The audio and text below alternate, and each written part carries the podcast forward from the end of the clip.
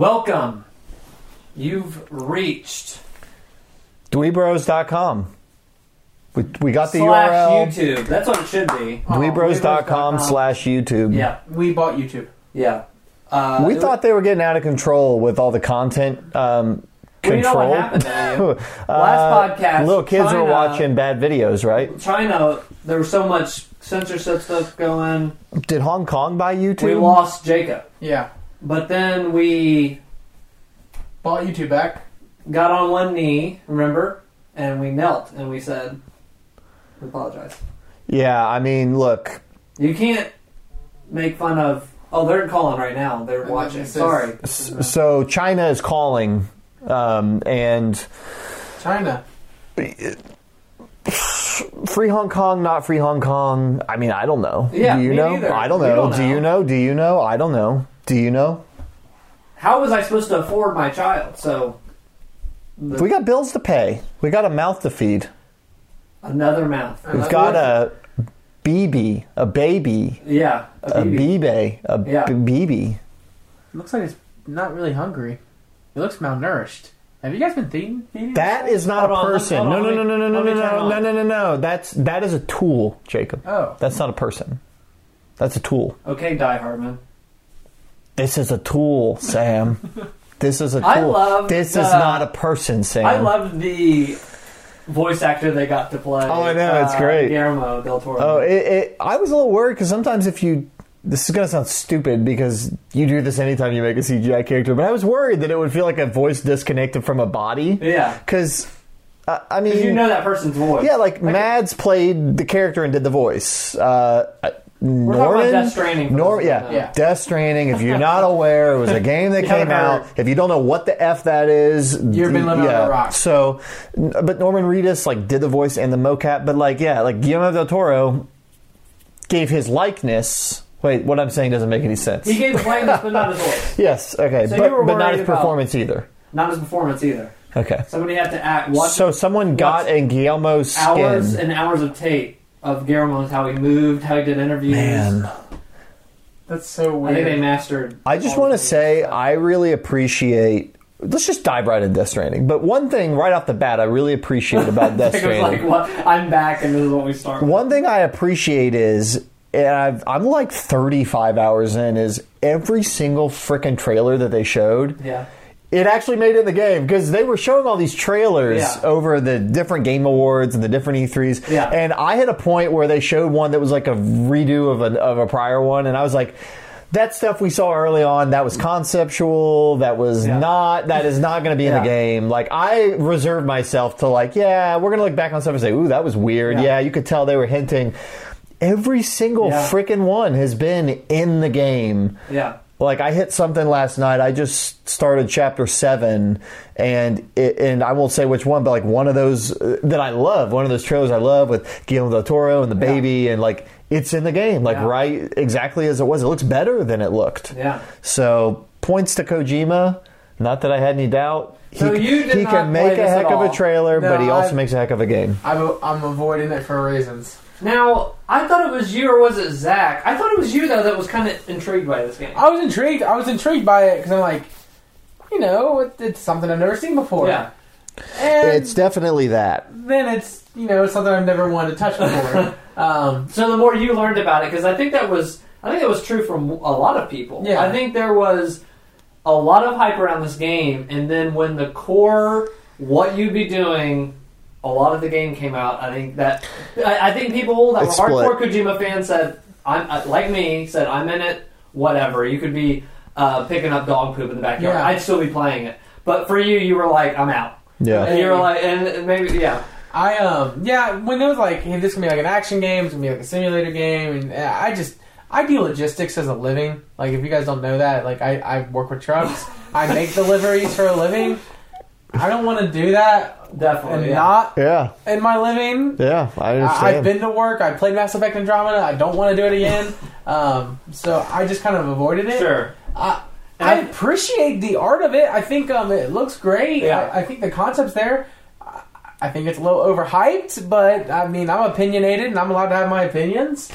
I don't know. I think this is the most Kojima has ever been let off the leash. To a point where it's like with Metal Gear, okay, there's guns, there's stuff that like This isn't him off the leash. sneaking This is him putting two leashes on his own neck and using his own hands to lead himself. Like he is. this is ropes, He, and ropes. he is like so in his own element, so divorced from any concept Yeah. of what you're supposed to do. Um, and th- yeah, like I have hit a point with this game. I think earlier Metal Gear Solid games, I would try and tell you, dude, you really should play them. I think you'll like Yeah. them. Get used to it. I know you don't like stealth. you know. Yeah.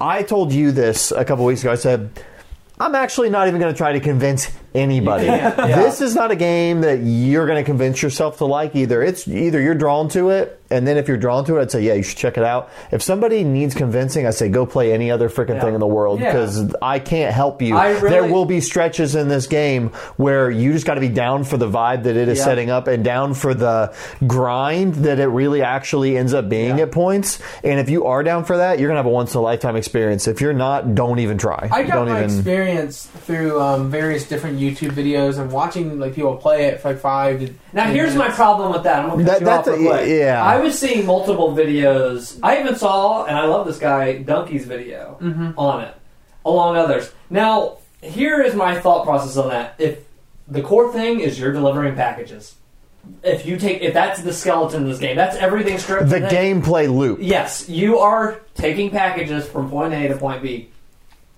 Everything surrounding that is why I love the game. Like, Yeah. there's more. I, I do enjoy the package stuff. There's a degree of fun and things that can you can do in that, but the the stuff surrounding it and the story and the lore and the world is more to that. So I think, as much as I love Dunkey and whatever else, and I think those people are entertainers. I almost compare them to when people say like, "I get my news from the Daily Show," Yeah. or whatever. That to me is Dunkey. Like there's a kernel game of truth in Yeah. maybe their criticism, but they And I love they go to like an elevated place But where Dunkey it's is trying to entertain, and with all of videos, I understood that with all of his videos. Yeah. There's stuff to poke fun at Mass Effect that he's Yep. done and whatever Yeah. else, but it's like you didn't play. If you can still get enjoyment from Mass Effect Andromeda, but he is trying to find the nuggets that are funny. Yeah. And Death Stranding, you're trying to find the nuggets that are trying to make a funny video. And you're right. but In, in specifics, not towards Dunkey in his video, but there was other people I watched. Um, not I watched it more for the gameplay ma- gameplay aspects because Yeah. I knew that one, I knew we were going to talk about it, so I didn't want to come in completely like, oh frick it, I didn't Yeah. touch it. Um, two, I also understand why people were into this game. Yeah. Why were they Like, so yeah, why are you wanting enamored by everything that they do? And it, you're right. It was the world. It was the Yeah. fact that every time you step out there, you really don't know where you're stepping to or what you're stepping into. Um, it's definitely just it's different every single time. um, when Dunkey released his video, I watched it actually a couple days ago. It was really funny because I, I knew where he was coming from and his.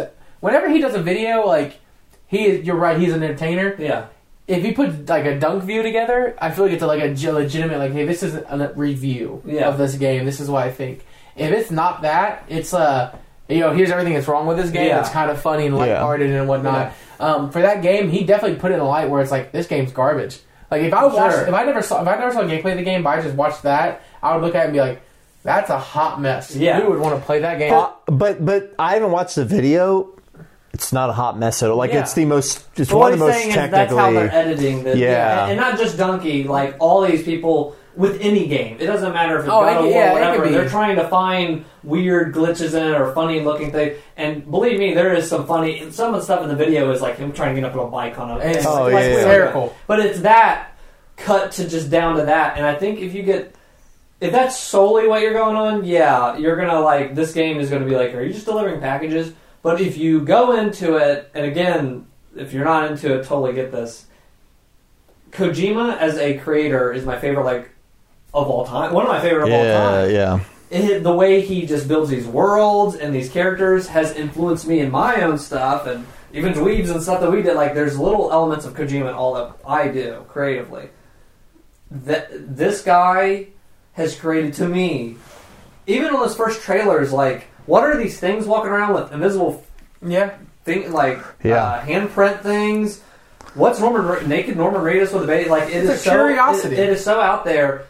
As you get into this game and they start to explain some of that stuff, and you see even more of it, it's like this to me is some of the most exciting sci-fi world stuff Yeah. I've ever maybe seen ever. Oh yeah, it's so. Ever. Like, bar none we were media. we were talking about it, and I feel like so many things you can trace back, right? Like you watch Halo, but then if you've seen Aliens, you're like, oh, like Yeah, Halo is yeah. aliens, right? Yeah. Or like you see the head crabs in in uh, Half Life, and you're like, Mm-hmm. oh, like those are the head crabs in Aliens. And then like, you know, things get traced back to Star Wars, Mm-hmm. right? Like, oh, like these ships, uh, that's very Star Wars, Mm-hmm. right? Death Stranding looks like an alien made some science Yeah. fiction set in America. Like, I honestly, the architecture, Yeah. like the way like the the bridges, the way stations are, the way the technology looks, the babies and the canisters, Yeah. The that, like- the BTs and like the hands and the whole concept of what he's doing with body and soul Yeah. and death and rebirth and all this stuff.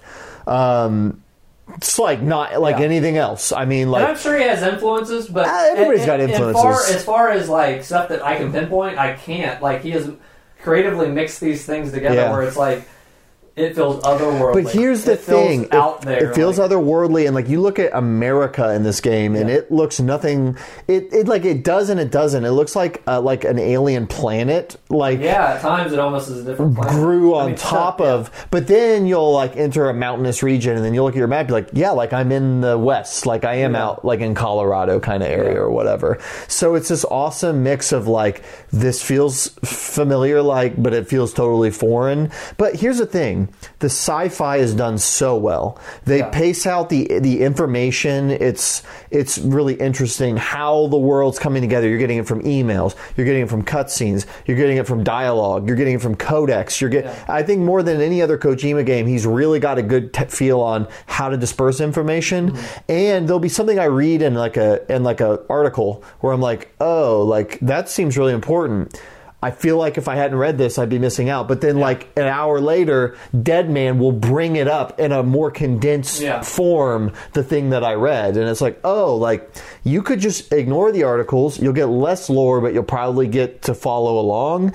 Or you can dive deep and read all that stuff, and it's really great. So, but but all that being said, like the lore is cool, the science fiction. If the characters don't work, and if the emotional beats don't work, the story won't work. Mm-hmm. And this also has all of that. Like every chapter focuses in on a character that Sam, the main character, is going to be around in some capacity.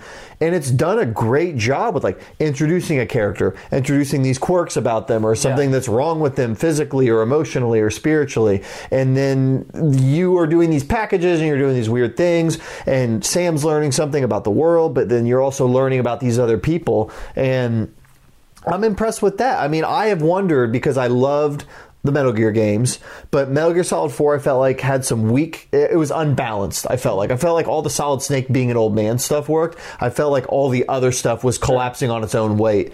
And then Peace Walker is like a comic book and then Metal Gear Solid 5 it starts really strong and drives off a cliff story-wise. Mm-hmm. And there's no emotional resonance in the way they close out anything with the characters themselves. The for me as a player there were some nice Yeah. beats, but for the so I've what been sitting here chapter wondering. you on, seven? I, I'm on chapter seven, Clifford. So I just did a weird sequence thing, and now I'm back in like what I would consider to be the normal gameplay loop, um, and I'm going to deliver some things. But that being said, like it's been since maybe Metal Gear Solid 3 where I felt like Kojima had a story that was like thematically awesome, character-wise awesome, action, world, everything was clicking on all cylinders. That's like 15 years ago, 14 years ago. Yeah. He's made good things since, but like I was starting to wonder like do, do I overhype? Do I just like his style? Do I just like his creativity, or do I actually like the characters that he makes? Because we haven't seen new characters from him Yeah. in a long freaking time where he's not referencing other things. He's not, you know, oh, this is uh, uh, It's- it's Revolver Ocelot yeah. in the 70s. Yeah. Or, you know what I mean? Like, It's this is, Metal Gear. it's always been Metal Gear with him, and that's cool, but like, I was starting to wonder, like, can he still totally just create new people? And dude, he has. Like, emotionally, uh, he's got great great i think he's at his best right now. This is the best he's ever been in terms of introducing a world introducing characters. Yeah. it's cinematic but it's also so something you could only do in a video game so. Yeah. Well, but yeah so i'm on chapter seven.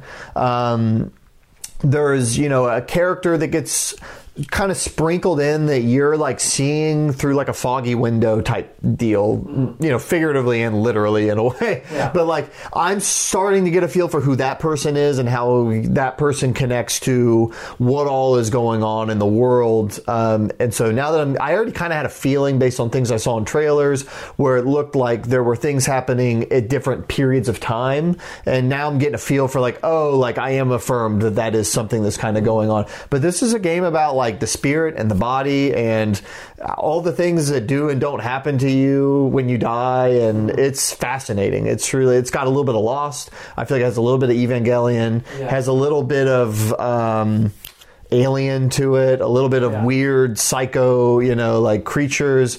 There's a little bit of Lovecraftian influence um, in terms of, you know, just like just like the monsters and stuff. Yeah. So go ahead, though. You were going to say something. I, I feel like I want to talk more after you've beaten it. Oh, stuff. yeah, there's, yeah. There's certain things I'll keep. We'll dive deeper. Whatever.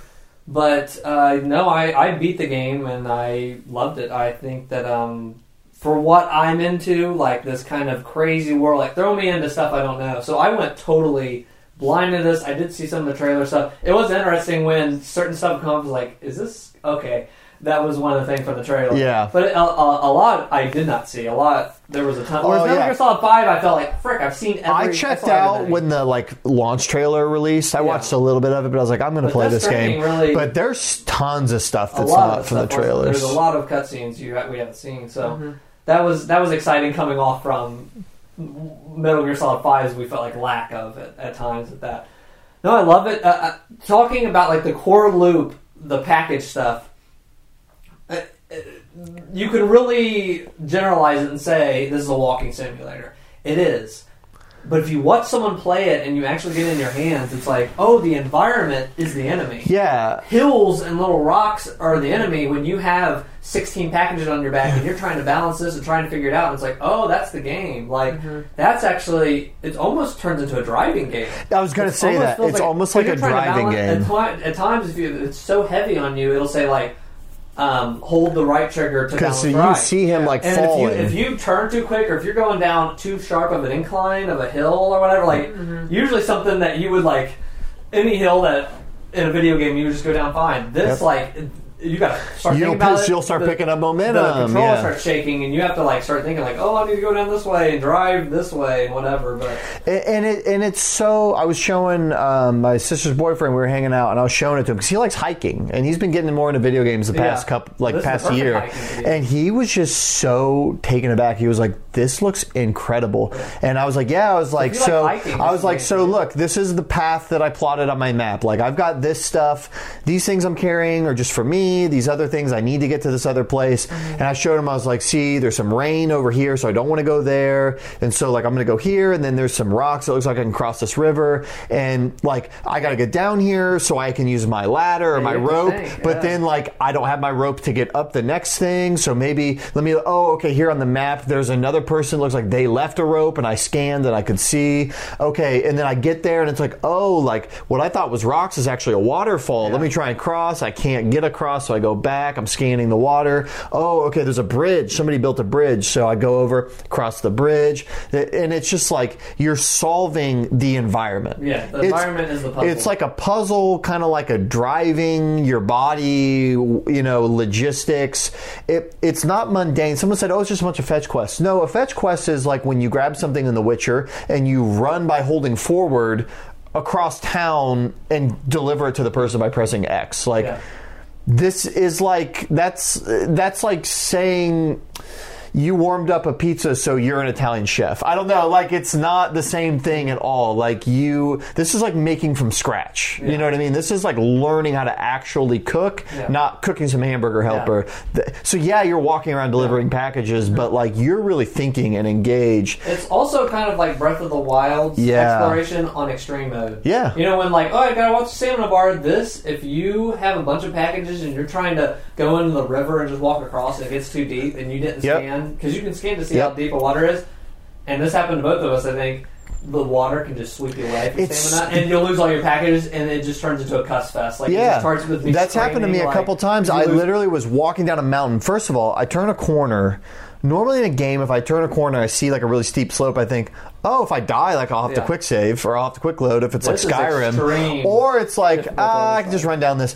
If you turn the corner sometimes and you're like, oh, and like your character starts going like this, and you like almost like yeah, I clench. I'm like, oh, please don't fall. And then okay, but the other day I did, and like a boom, boom, and I had stuff start falling down this mountain, and then th- the reason I was on this mountain is there was a group of BTs down below, and I was avoiding them, Yeah. but the stuff I needed fell right down in the middle of all of them, and I was like, "Oh my god!" So now it's a stealth game, and I got to stealth down there and grab stuff, and and there, I don't want to really. If you ever do play it, there are like enemies that are people, and they've got their own kind of lore and backstory of why they're doing what they're doing. But like, it's gotten to points where like they've got guns. I'm not shooting them necessarily, or I am, or I use tools, but like, and I'm like, I had a mission where it's like, you got to get in the middle of this camp and go get this camera, and I was like sneaking around. I was like, this is like Metal Gear, Yeah. you know? It, you don't have all the same options you did in Metal Gear Solid Five, but the core is still kind of there. So it's got some glimpses of that to it. So yeah, Um, we'll talk more next week or next Yeah. next week. Ne-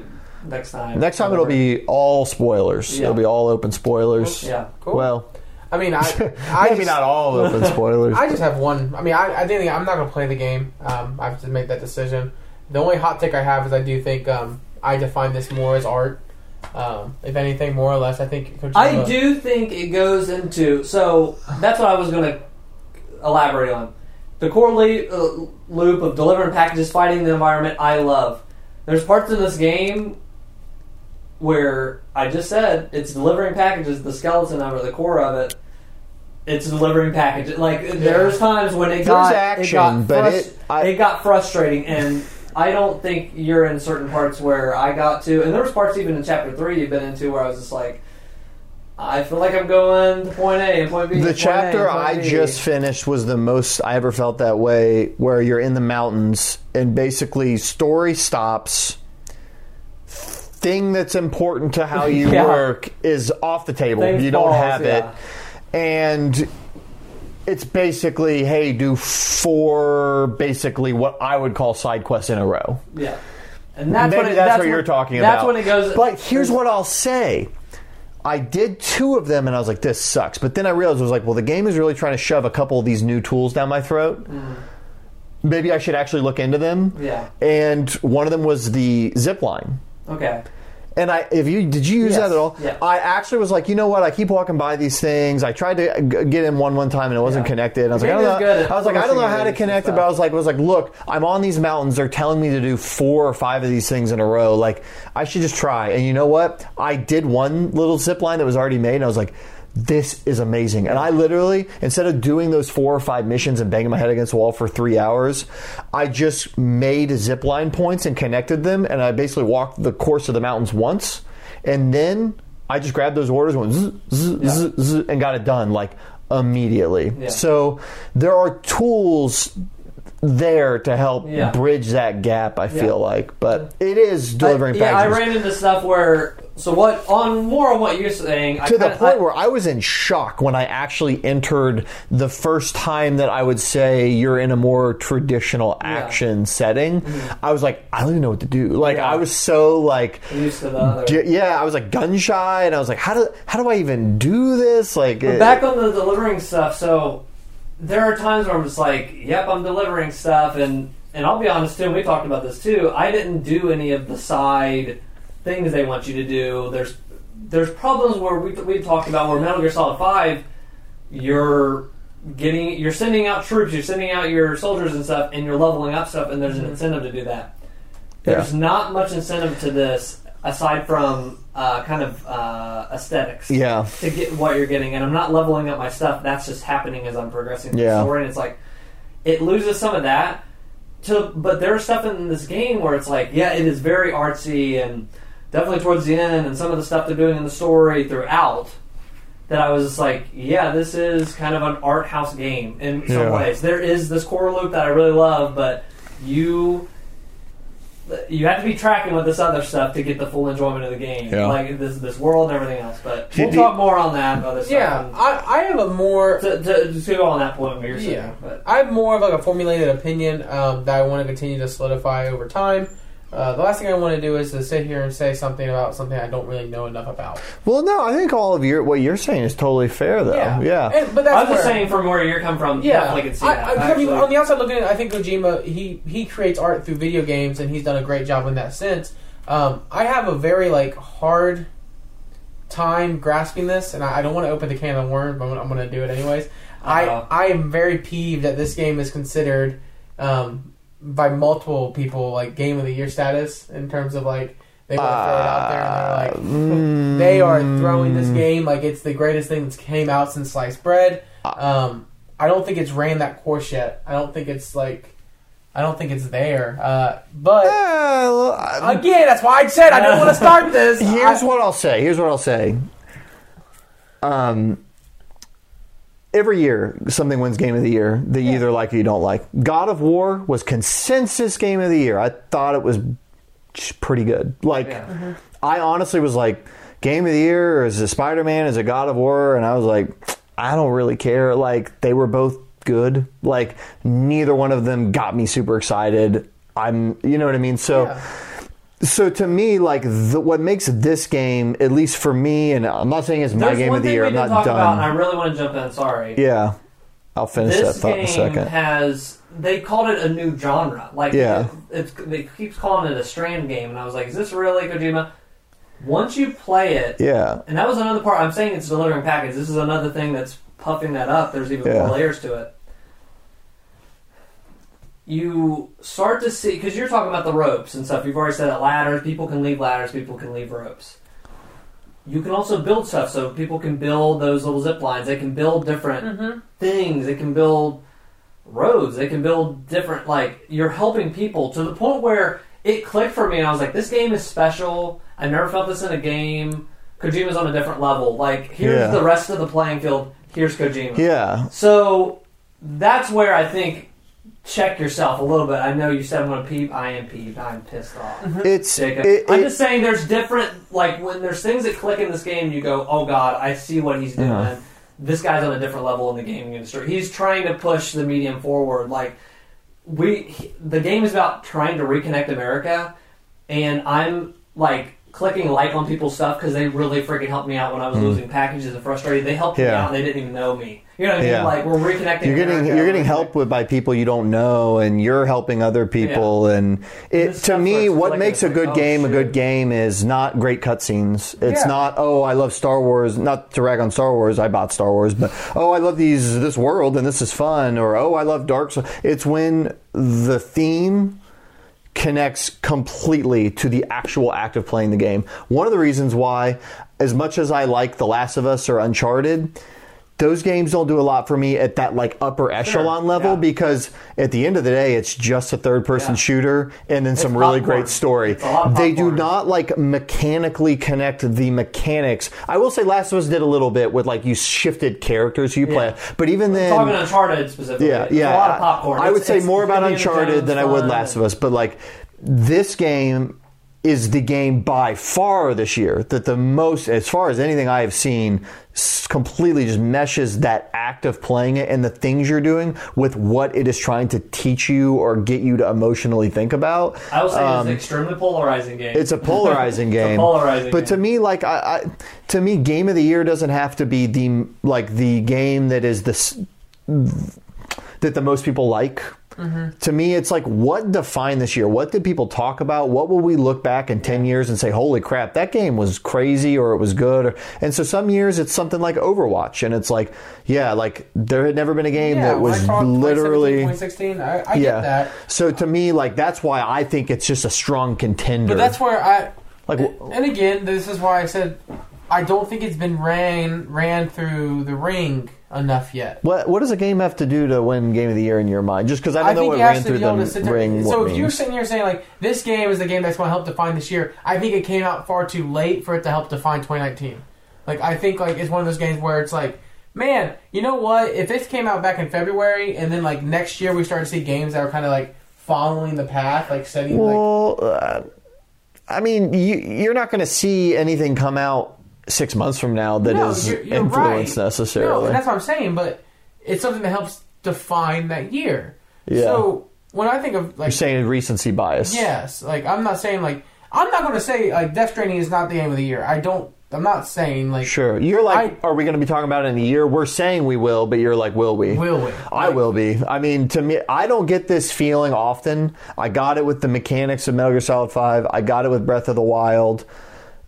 I have a strong feeling just what I played of this game is going to stick with me. And that's why I tend to sit here and say like I'm going to hold my peace until I feel like I have a, a better, more formulated. I think you should. opinion. I think you should play it, even if it's just a rental. we'll see what happens. Just, uh, just. Uh, I think that you can watch videos. I don't think it's going to be your favorite kind of game. Mm-hmm. I do think it's good that you played Metal Gear Solid Five and you started liking Yeah. that. That might bode well for this. I'm not. I don't think that you'll love this, but I think just to understand, I've seen. I, I'm not saying you're saying this, but I have seen some narrative out there of like Kojima makes movies. People just put up with his gameplay or whatever just to get his movie clips. Mm.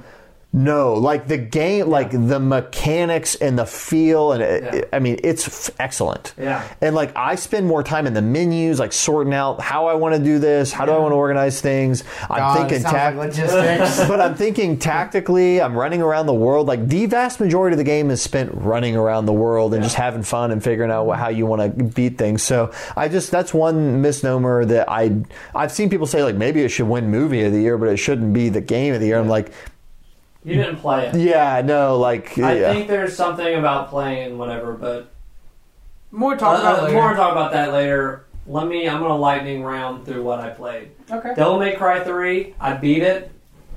I'm going to give you all the Devil May Cry up to what I'm playing now. Devil May Cry 1, skip it. It was cool, it came out on PS2, whatever. It wasn't bad, it just wasn't, it came out on a launch. Devil May Cry 2, never happened. Don't even think about it. Don't ever play it. Don't even think about playing it. It's not good. That's not very bad. That's bad. not a great start for a series. It's very bad. Devil May Cry 3, freaking rad. They found their footing. Funny, off the wall goofiness that made its way into Bayonetta. The Bayonetta series. Could you just jump in kinda- with three Yes, I think you could. and know nothing? Uh, I, the cutscenes. there is like baby things that uh, I, I was in four going, ah, cool that they did that or whatever. Oh, okay, but you really could find a like uh, a catch up video on YouTube and just watch over one and two. You really Yep. could. Devil May Cry Three is rad. It's funny. It's off the walls, bonkers. It's like people shooting rockets. I'll give you this at the very beginning. Someone shoots a rocket. He jumps on the rocket and rides it around for a little bit and stuff. And they're fighting demons and stuff. So funny, so good. Devil May Cry Four. This came out in 08. and when it came out, I had heard mixed stuff on it. I didn't know if people liked it, and I was just like, oh man.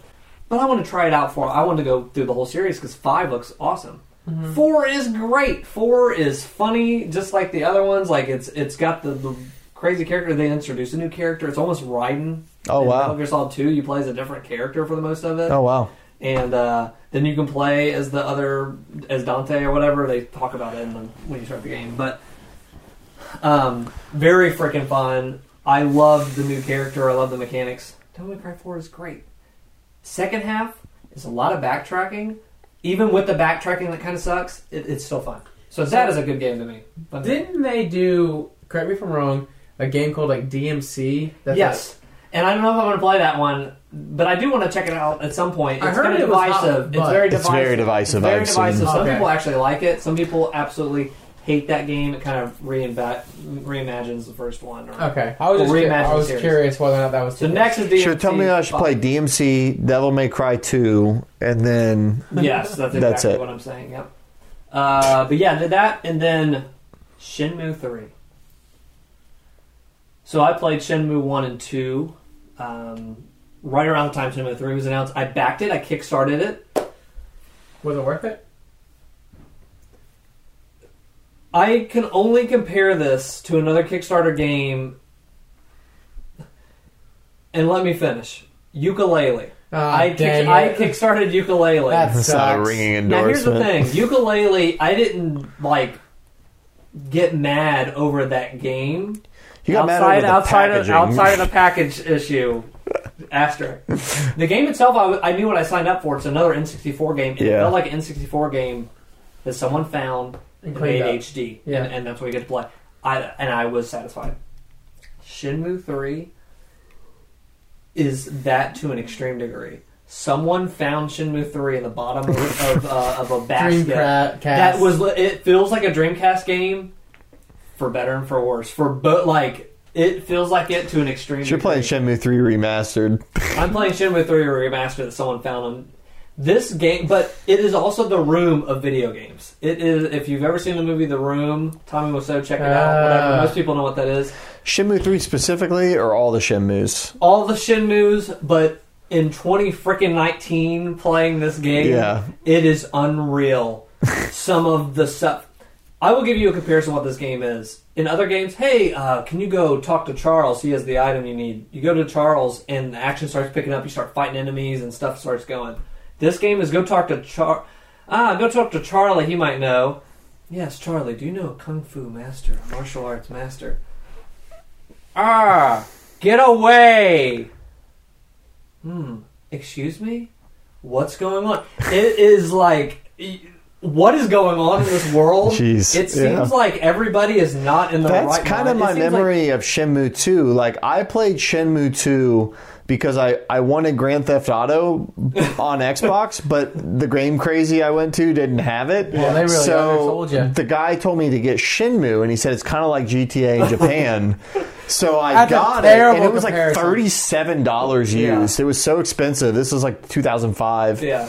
So I buy Shenmue 2 and I take it home and I'm in like sixth grade or whatever and I put this stupid game in and I run around the opening area for what feels like two hours. Yeah. I find a little mach- like a little game where like a pegboard and like a, the thing goes down and Yeah. I kind of played with that for a while and I was trying to figure out like they said go to see this person. I never found them and I probably played it for like five hours and just never The game finished has it. the same type of charm that the room does. Some people can watch the room and go, "This pisses me off. Why am I watching this?" Shenmue, Yeah. I think, has that same type of like apparent, like you can just be rejecting it or you can just be laughing. I w- within two minutes of Shenmue one, two, and three has kept the co- has kept this trend up. In all those games, within minutes, I'm laughing because it is it's Yeah. crazy. Some of the dialogue. Can you help me in Shenmue one or two?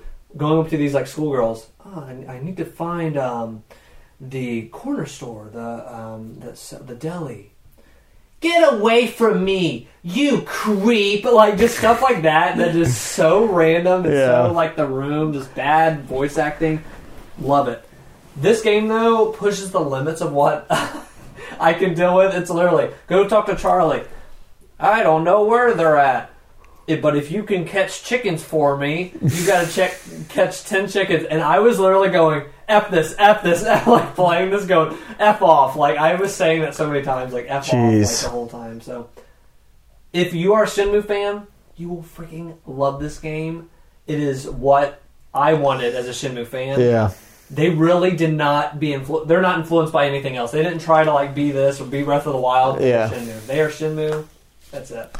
If you did not like Shenmue one and two, run away. and if you've never played any of the Shenmues, but you like the room, maybe check it out. Yeah. Everybody else, you're gonna hate it. Uh, I, I have those on Game Pass, and I also have the Yakuza games on Game Pass. Yeah. So I'm like trying to decide, like, am I playing, trying to play like good modernish games? I played Shenmue one Or- and two before Yakuza, and I'm glad I did because if you played Yakuza and try to go back Yeah. and try to compare those games, God, you're gonna have a Yeah. freaking bad time. Because I know they're different, but they feel like they might scratch similar itches. You know, I don't know, but that's interesting. That's really So interesting. that's what I've been playing. Jacob, you've been playing Dead by Daylight.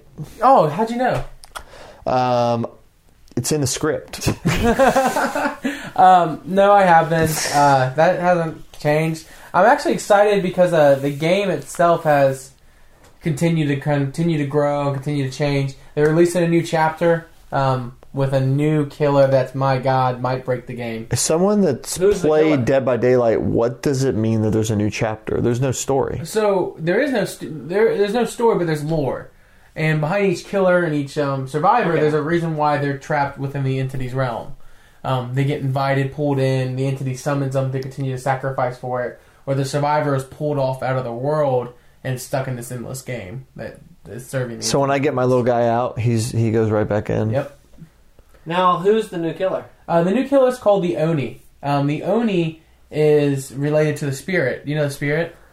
Mm, well, The- no. the- oh, oh, yeah, yeah, yeah. The, yeah, It's in the a, game. He's a Japanese warlord. Yeah. Um, and he's so broken because what he can do is um I feel like any new character in any new game is immediately broken. Yeah, most well- Smash Brothers games they have to patch and tweak Yeah. little, Yeah. little things. well that's why I'm glad that Dead by Daylight before they release a killer they introduced the PTB which Balancing a live game is a nightmare. yeah well the It's a PTB nightmare. I will even give Dead by Daylight a pass. on It's It'd be um, like if you were like trying to make the color balance in an image, and then every time you got it perfect, they slid like Yeah. a new thing in there, and it was just like, well, I got to restart now.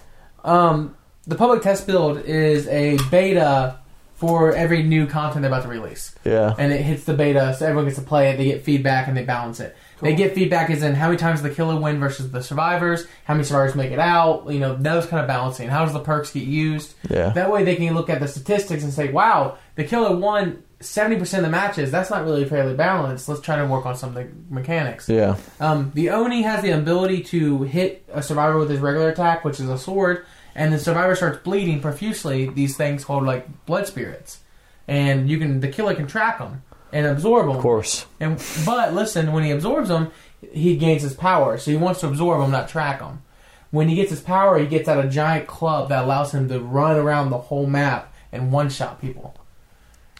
So Alex is back. I heard into this. Our friend Alex, reached red ranks. He's What's a that? top five rank uh, survivor. He's sweaty. He's really good at the game. He's gotten extremely good. I've I just wish there was more mechanical variety Dude, for you how get- you run away oh, and when how you get you. to the new. So this is where I'm starting. When we first started playing the game, what was the objective? As the survivor? Yes. Uh, I mean, the objective is to activate generators Mm-hmm. and escape. Yeah, that's not the objective. The objective is you want to pip. I don't know what that means. What's Pip? Is you want to level up your ranking by doing generators, healing people, pulling people off hooks, and escaping. So if you You just described all the things that we tried right, to accomplish. but I can pip by not surviving. So you don't care about surviving? Nah, I just want to pip. Well, What's that the that pip? mean you're not trying to win. That just means you're trying to level up. No. I win because I pip. Oh, the pip. You can win a You- different way. do you escape? No, but I pipped. Jacob, You guys are playing your own basically decided. You asked me what the objective. My objective want your was to win. Yes. Your I- objective is to level up. I'm up. zero for a thousand in Call of Duty, but my rank because I just kept getting perks and So playing that's where it's is like 100. this game. I win. This game's Have kinda- fun, guys. I've fallen in love with this game because like you're right, you want to survive, but for me, like if one person gets out, but everyone pips, uh, that's a win to me. Because you want to know what? I helped that person get out because I pulled people off hooks. You like I Death Stranding. gens. I- well, that was also how I played, which was my idea was I'm probably not getting out, but if somebody gets out, You that would like means Death that Stranding because you like helping others and, No, and forming probably not. bonds. um probably not. So um all you do in Death Stranding is run around and activate generators. Death Stranding, all you do is run around and deliver packages. It's the same Dead thing. by Daylight. You said Death Stranding. Oh, whatever. I hear what you're saying. Same Um, thing. It's it's just good. I've I've learned like. Man, if I can waste the killer's time for one minute and let people do two gens, Delivering I- killers, I did a great delivering job. bodies to hooks is all you're Yeah, doing. you know, totally. The only thing I'm kind of upset about, um, which it is what it is, that's, that's part of the balancing act. There's a perk in the survivors. It used to be decisive strike was like the, the god perk. All it was where if you if you got hit, um, if you picked them up, if you hit a little skill check, you stab the skill the killer and you get off the killer's back. Um, they changed it. It's now like a tunneling perk. Which tunneling is where, like, if you get pulled off the hook and the killer goes directly after you every single time, just make sure he kills you. Your decisive strike activates, and you get to stab him and get away. You cannot use decisive strike unless it's one of those situations. That sucks. Um, which it does suck, but it's also good because it kind of helps the people who get tunneled. Um, which goes back to there's another perk called Balanced Landing. Uh, Balanced Landing is a perk where in the game you don't you can run, but you don't get sprint boosts. Like there's no sprint boosting. The only ways you want to keep the you and the killer separated as far as possible. In this game, if you hit jump off at a high height, you get a staggered effect where like you don't run immediately. So it's really bad if you're uh, running away from a killer to take up a height and fall down because Yeah. the killer just hits you. Um, Balanced landing gives you the ability where if you actually take heights and jump off of them, you run away faster. Like you get a sprint boost, and um, yeah, that's like that's amazing. Yeah. So it gives you more looping opportunities. Uh, in this sense, uh, they're changing that. It's no longer the fact of um, you still get the sprint boost, but now you no longer get the, the benefits of the staggered effect, where like, Gotcha. if I jump off a if I jump off a cliff, I slow down now if I don't have like exhaustion. Gotcha. So it sucks because in this game, I always feel like it's always killer friendly, anyways. Um, and it's always uh, it sucks to be the survivor, and you always have to grind when you're a survivor, so it makes it a little bit harder. Yeah. But it is what it is. So that that that whole balance landing nerf is coming out in a week, Yeah. and I just you know spent 160 hours to get that perk. Get your pips up. I just got the perk, and so now I'm not gonna be able to benefit off of it. Yikes, man. So it's okay, but you know I'm I love it. Alex again is in red ranks. I'm in green ranks. Um, What's the highest rank? red, Red. red. Wow. Alex finally got up there. Um, ooh, rank reset. You no longer go back all the way to the beginning anymore. They changed Really? that too. You go back to the last color you were in, oh, okay. which is really nice because I I hated going back to gray every Yeah. single time and then playing with a bunch of crap potatoes. Yeah. Um, so it's no longer the case. So yeah, um, Dead by Daylight, new chapter. I'm still playing it. Love it. I wish you guys would play with us, but you don't. But it's We okay. play a lot of death involved games. Dead by Daylight, Death Death Stranding, Stranding, Shenmue. Pokemon. I have been playing Pokemon Shield, guys. yeah. Um, I actually walked out I, I just Yeah. beat it. I literally just beat right Oh. I, I- was I- about I to got- ask in our I- group chat. Did anyone beat this? I haven't heard any. I got in his car and I was like, "What are you playing?" He's like, "Pokemon." I was like, "How is he?" He's like, "Just beat it." Yeah. Really? Um, 24, How long did it take? 24 hours. 24 hours. Um, Full and- day Yeah, full day. Um, I pulled up. I was literally like on my Switch playing it, which has been in the car. oh, it's so awesome. I tell you what, man. You know how great it is to take a Pokemon game and like pull it out, play it like laying on my couch and watching TV, and then put it back in the thing and play it on my TV. Yeah, that, It's- that is pretty cool. Oh, it's so great. Um, it's a great game, man. It's it's honestly people poo pooed on it, and Yeah, what did you think about all the controversy stuff? I didn't see any of the controversy. What happened? There was a boycott because this is the first one that came out and said that not all the Pokemon will be in there. And before, you could always trade from past games and Mhm. get them all in there. Sure. But this is the first game that they said we're not making the models for three. And the reason people got so mad is like you're such a big company. You're telling me you cannot make all the models, but you're going to sit here and do everything else like in between. And for me, I, I say, you know what? Yeah, if you're going to really nitpick at that, okay, boomer, don't don't buy the game. Like, Yeah. whatever, frick you. It was um, the boomers. I just think like, dude, they're they're making new stuff. Like, learn to Yeah. appreciate the new stuff they're making. Yeah.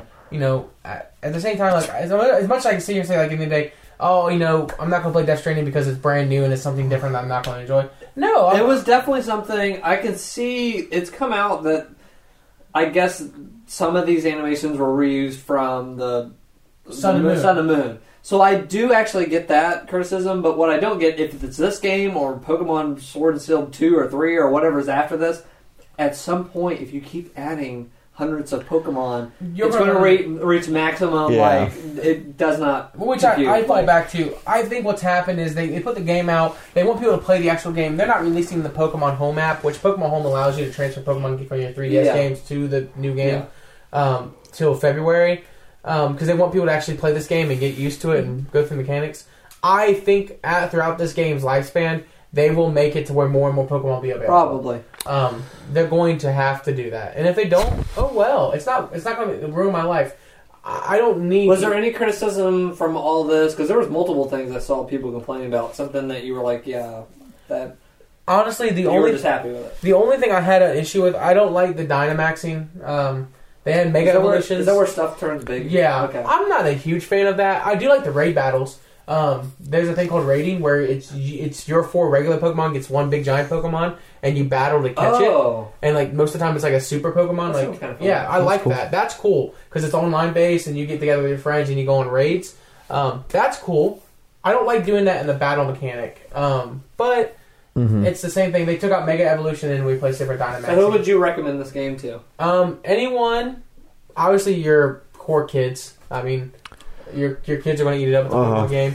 But anyone who likes still likes competitive Pokemon because it's newer, it's it's cleaner, and they've really honed in on the whole like EV IV competitiveness of it. What did you think of the graphics? Because that was another thing I heard people kind of crapping on. I thought it looked great. I'll tell you right now, I've only seen screenshots, and I was like, eh, this might look kind of rough.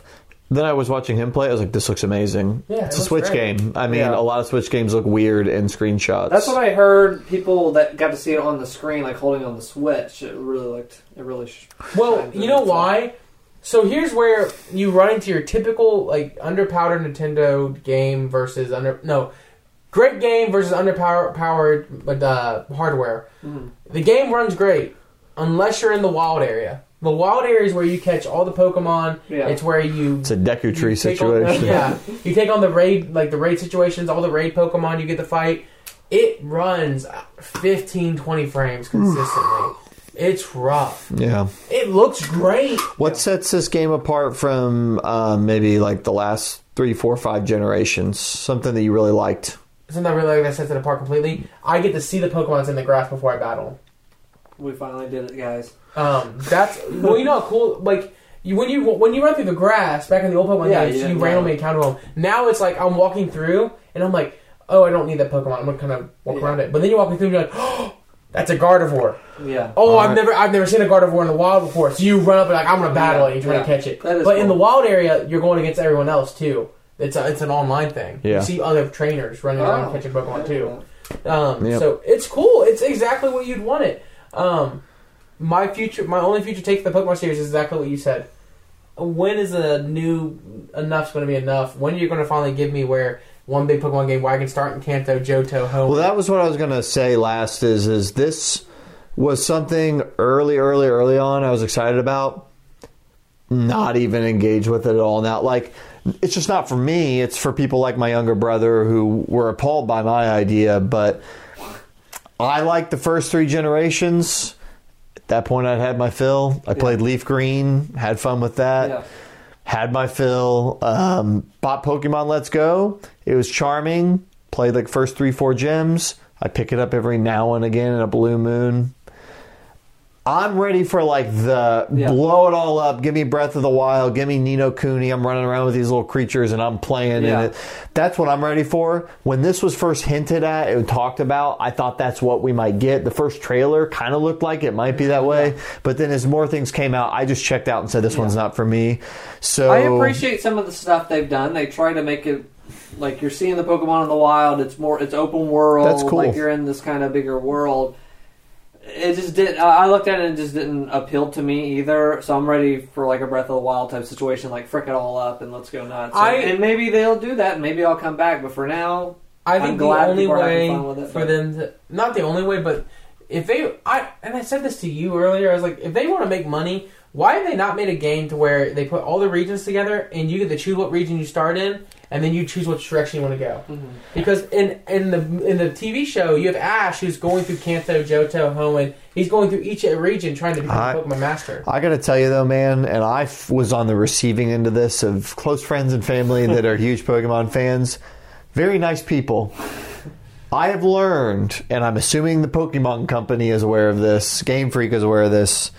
Next to maybe only Star Wars, Pokemon fans are a cantankerous bunch when you start talking about changing things people loved Last Jedi.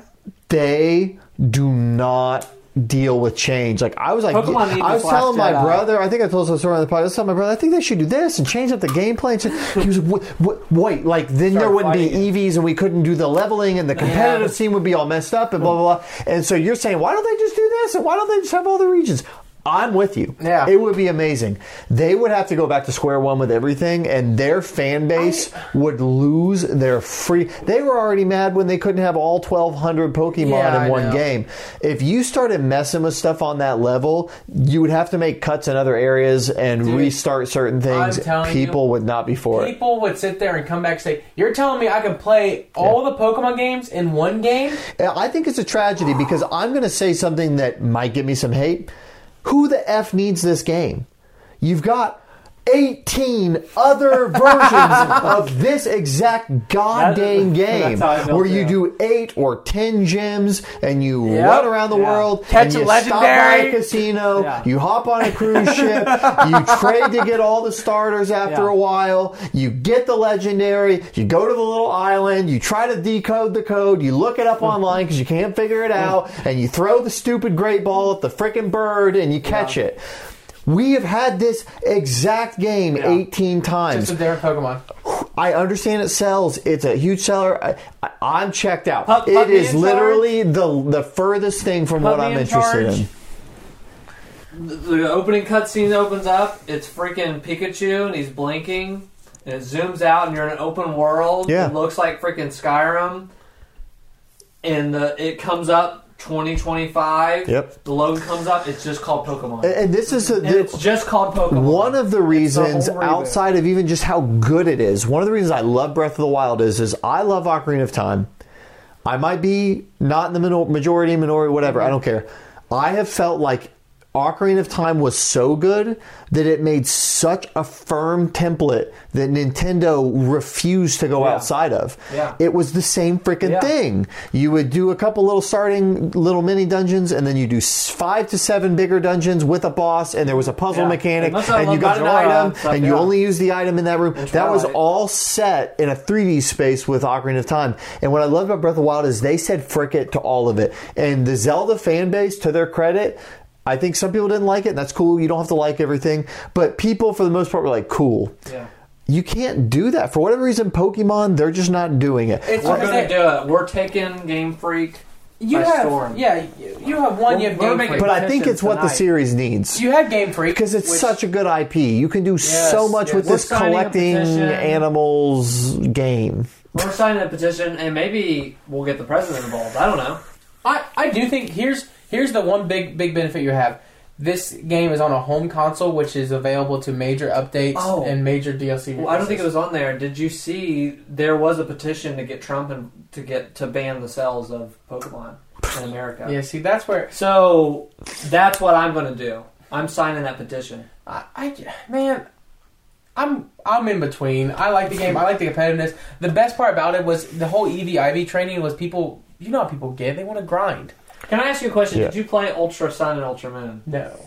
Now, here's, When you that's a guys good say point. These think- names, I used to I feel like a, I feel like one of our wives when people are talking about Dragon Ball Z and they're like, "What are you even saying? Ultra, Ultra Black, Mega I Moon? skip. Like I can't even Hey, follow when the I names." used to play, I would even when I enjoyed playing the Pokemon games, I skipped every other generation. You didn't play Ultra Sun and Ultra Moon. You probably came to this like, oh yeah, it's time for a new Pokemon. See, game. I that's how I used to yeah, feel. So yeah, the last one I played, I played X and Y, and I was like, "Oh, you this is awesome." you skipped um, uh, I skipped black Moon. and white. I skipped actually. So here's the here's the kick. I'm actually with you now. We're starting to track here. I played the crap out of Kanto. I played the crap out of Johto. Played the Hoenn game, and I played Sinnoh. And when I played Diamond and Pearl, Yeah. I was like, "This is good." You're done- you're I done, yeah. think I'm done. I always joke that once they name one Diamond and Pearl, I'm out because that was when we were kids. We always joked like, "That's going to be the next Yeah. thing after Crystal and all these is Yeah. Diamond and Pearl," and then they did it. So, but you know what happened? Black and White came out, and I was like, "Ooh, I don't like this. Like this looks weird." Pokemon. I skipped it. Black and White Two came out. Yeah, they didn't fix it. They just added on to it. Skipped it. Then they came out with um, X and Y, and they completely they, they the 3D models and the 3D world. And I was like, "I'm in on this." Yeah, me, I, was, I felt the same. I was like, okay, something new. Yep. Even this one to a degree is that, but I Yeah. just think I finally got sick of. I wanted an entirely new, Mm-hmm. crazy thing. But when they released X and Y, I played the crap out of it, and then Sun and Moon came out, and I was like, "Yeah, this is this looks good. I'm not Yeah, gonna play I, I totally checked out. So I didn't play that one. I have it. I actually own it. And I was going to play it because I was going to transfer all the Pokemon over to um, Sword and Shield. Can't do it. Can't do it. Um, so yeah, I like the game. This this is like if you just made kept making Dark Souls games for the next twenty years, did. and they got to Dark Souls eighteen, I'd be done. You know what I mean? Like I just Speaking of uh, Dark Souls, I I got I got sold, man. I got screwed. um, so I, so I got Star Wars Fallen Order. Yeah. I ain't gonna lie, I, I kind of thought the game was gonna be different. what It's, did you think it was? I, I thought it was a Jedi game where I got to beat people up and not have to play Dark Souls style combat. Um, man, frick that game, dude. I, it sucks. How much did you play it? I'm seven, eight hours in. I'm Okay. actually I'm actually trying to play it because of Star Wars and I love Star Wars. How how what difficulty are you on? Padawan. Um, can we let's just wrap for a second? So I came into the game and I thought I could play on Jedi Master, um, Uh, like or Jedi Knight, like one Yeah. of those like the the normal or hard difficulty. So I started on normal. And I couldn't get past like the opening scene against the, star- the stormtroopers. I played. I've only played the opening of this game, and because I'm a Dark Souls player, I looked up online. and I was like, what should I play this on if I like Dark Souls? People said Jedi Grandmaster, like the highest one. And I was like, normally I never do that, but I'm pretty familiar with Souls games, Yeah. so I picked that one. I got through the whole opening section, but I immediately realized I was like, I will not enjoy this game if I do that. So I am gonna when I play it again, I'm gonna drop it down. So I went at Jedi Master then. I, I went to that normal level. yeah, I was a Jedi Grandmaster, which is the hard that. one. So um, when they started like introducing a bunch of Jedi shooting at you at the same time, you have to block all of them. I'm like, my God, this is too much. Of, like I can't, I can't do this. Yeah. So then I jumped it. I dropped it down to, to easy. Yeah. Um, got through it, and then I got through a couple other things, and then I met my first uh, challenge, and I died and died and died and died and died, and then rolled off a cliff and died again and died, and then finally I got to the point where I'm like, I got you down to half health. And then I started learning how to parry, and I'm like, oh, I'm getting good at this. And I beat it. Yeah, I was like, oh my gosh, this is what Dark that's Souls what is Dark. like. Yeah, He felt what Dark Souls. And then I got like. on a little farther, and I faced my next boss, and I kept dying and dying and dying, and then I put the controller down. And I was like, I'm gonna come back to this. yeah. And I came This back is how into we it, get you into Dark. and then I Souls. played it, played it, played it, and then I couldn't beat it, and I'm like, you know what, frick it. Took the difficulty down to story mode, Oh, and yeah. I, I wiped the floor with it. so now I'm playing the game through story mode because I'm just like, I don't want to challenge. I want to enjoy the story. Um, It's gameplay wise, it's the most from what I played. It's the most similar to Sekiro, which doesn't mean anything to you, maybe No. necessarily. Sekiro is more actiony Dark So- Souls. It, it feels like action. Sekiro to play. I think it the really part that does. frustrates me is um, you'll get there, and it's not really spoilers, but you saw in the beginning where you saw there's multiple enemies happening at the same time. Oh, like a mob. Yeah, Yeah. So what ticks me off is they um they really turn the mob mentality on on you, and for me, I'm not good at these games. So like when I'm in the normal difficulty and I have six enemies around me, and four are shooting at me and two are melee combating. Yeah. I'm like, how do you manage So, what to do? Classic Dark Souls scenario: two archers here, one archer here, three guys with swords down here. What you have at your disposal in this game that you don't have in other games is is you can deflect their blaster back at them. Yeah. So what I would do is hug one side or the other and just start by picking off the range guys because they'll just But see, here's my you. thing. I'm a Jedi. Why can't I go in there and just boom, boom, cut, cut, cut, cut, move on? Like Well, I mean, this ain't. Uh, Order 66 Yeah. happened. They think a Jedi gets shot one time and he dies. well, well, this guy, I don't know that much about the story, but I had the feeling like he was a Jedi in training. He's Oh, not a literally. Yeah. Now, here's what I'll say. I'll kind of talk a little bit. You're seven, eight hours in. You're further than me. That opening, like environment, and it's like Uncharted meets Sekiro is the best way I can really describe it. It's got like the kind of like cutscenes and like the set pieces of like things falling and you're trying to grab onto things Yeah. and you're climbing. It's got that of Uncharted Climb with mechanic. yeah, the climbing of Uncharted with the uh, with the stuff of Sek- with fighting of Sekiro. But um, one of the things I liked was it's just been a while since we've seen prequel era stuff. Mm-hmm.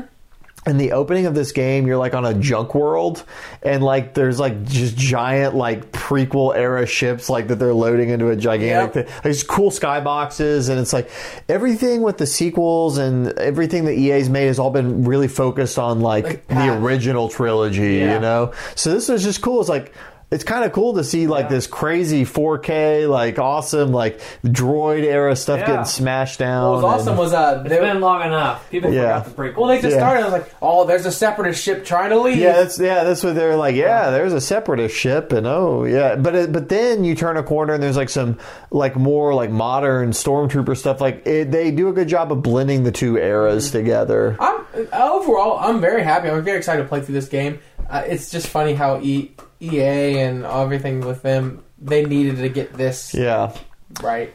yeah. Th- I give EA almost zero credit for this. Well, yeah, I Um, know, but I'm because saying- But it's no, no, cool. no. It's it sounds across the board. If people have problems with the game, whatever, it sounds like a good Star Wars game finally came out. It, it is a good game. I can already tell just what level. But I have to say, it has hit me at an interesting time where I have arriving at my house within six days of each other a game in Death Stranding that is unlike anything I've ever Yeah. played, and then a game in Star Wars that. I can't help but think of all the other Well, games other that kind yeah. of it's kind of like a greatest hits of this generation Yeah. in terms of gameplay and map but I and think the way. compared to what all this other crap we've gone through this generation Oh, yeah. Star Wars games, Oh, it's way better. God. Oh, we, I, yeah, we needed this. Finally, we got, like- needed it. we We needed a single player one. Star Wars game. So, I Cool. most games I've played in a month in a long time. yeah, Crazy. Yep. Um, I am playing right now the ga- a game called The Outer Worlds, Mhm. Um, it's an RPG. I'm playing it on my PC. It is made by Obsidian. Do you guys know much about Yes. it? Have you guys looked into it at all? Uh, I've heard you talk about it. Of it's kind of like Fallout meets other stuff. yeah, I think that I expected it did to you be. say? Fallout meets something else. I forgot. What it was. So it, it's it's actually not that much like Fallout. Um, not as much as I thought it would be because when you hear Fallout, you think like big open world. You know, you're running around doing kind of whatever quests for NPCs with some cool world building. This game is way more similar to Mass Effect 1.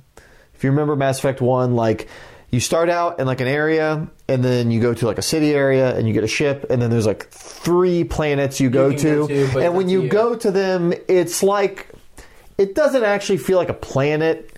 It feels like a cool biome, like a cool like snow or whatever.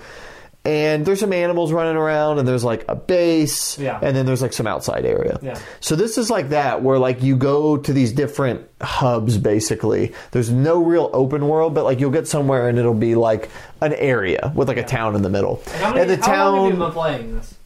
um, I think I'm at 12 hours, 12 hours and I think that you can beat it in 20. Oh wow. So that is one. So that's number one. One of the things I really am appealed to about it is, is I know I'm over halfway, and it has the depth of. Uh, so to take it back, like the best way I could really describe this, it's first person, just like a Fallout game would Yeah. be.